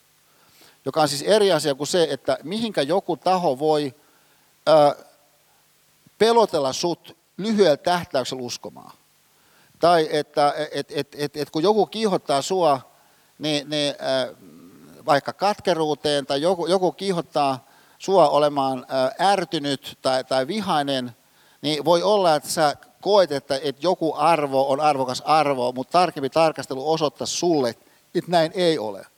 Yhtään enempää kuin todennäköisesti niin sellaiset ulkoisiin asioihin liittyvät arvot, mitkä meidän kulttuurissa on hyvin vahvasti niin eri puolilla esillä, markkinoiden itse itseään niin tosi hyvin, niin tarkempi tarkastelu saattaakin osoittaa, että, oikeastaan ne ei ole mitään niin valtavia arvoja. Että, että siis että se sun ajattelutapa melko varmasti niin on kuitenkin aika lähellä niin, niin sen tyyppistä ilmiön maailmaa, kuin mitä tämä kuva niin, niin, mulle ilmentää. Et siinä on meidän äitimme, siinä on mun veljeni, joka, joka on mahtava tyyppi, tämä mun veljeni. Hän on opettaja tuolla Sahalahdella, siis Kangasalan kaupunkia, tai niin sanottua kaupunkia nykyisin. Ja, ja, ja tota, siinä on meidän äiti, joka nyt on 91-vuotias, ja jollekka mä siis onnistuin järkkäämään putkimiehen. Ja, ja, ja, ja siis, mutta mut siis tämä teema siitä, että et, et, et, et rakkaudellisuus, jota me viime luennossa koskettelimme, niin, niin voisi ollakin sellainen, mitä ihminen pystyy ajatuksellisesti sitä lähestymään, että sitten tiukan paikan tulleen se myöskin kantaa johonkin. On se syy mun mielestä niin, niin hankkiutuu sellaiseen prosessiin, missä mä väittäisin, että aika paljon helpompi tässä salissa on siihen hankkiutua, kuin sitten noin vain omin nokkinensa. Ja sitä kautta sitten niin, niin, niin, niin meidän me, me, me, meidän äh, tarkastelu ehkä voisi päätyä seuraavaan niin, niin, lyhyen videoon. Tämä on, tämä, tämä on mulle tosi voimakas pätkä. Tämä, tämä vie meidät tilanteeseen, missä 23-vuotias Charlie Chaplin on takaisin Los Angelesissa. Sen jälkeen, kun hänet käytännössä karkotettiin Yhdysvalloista. Et siis Yhdysvaltojen historia on mennyt aikaisemminkin niin, niin läpi pimeitä vaiheita. Ja, ja tämmöinen vaihe niin, niin, niin nähtiin niin, siinä vaiheessa, kun Chaplin oli saanut Paras valot nimisen elokuvansa valmiiksi, ja hän meni sitten sen ensiltaan Englantiin, missä alun pitäen kotoisin, mutta Yhdysvaltojen viranomaiset ei päästänyt häntä takaisin enää Amerikkaan, ja, ja näin hän menetti kaiken, mitä hän silloin oli rakentanut. No siitä sitten äh, reilu kaksi vuotta myöhemmin, niin hän on takaisin Los Angelesissa, niin, niin oliko se 12 päivän viis, viisumilla. Koska Oscar Gaalassa, niin hän saa elämän työ Oscarin. Niin, niin tämä Filmiakatemian äh, puheenjohtaja, niin, niin äh, aikanaan Harvardista valmistunut lakimies, joka sinänsä ei lakimiehen töitä tehnyt, vaan, vaan, vaan kunnostautui ja teki elämäntyönsä käsikirjoittajana, niin pitää tämän avaus perustelupuheen, joka on kyllä niin kuin upea. Niin katsotaan tämä tähän loppuun. Siinä siis vanha mestari on takaisin. Ähm, bonks. Siihen olisin asettanut pisteen ja kiittänyt keskittymisestä vielä kerran sitten ensi viikolla ja minä täällä. Kiitoksia.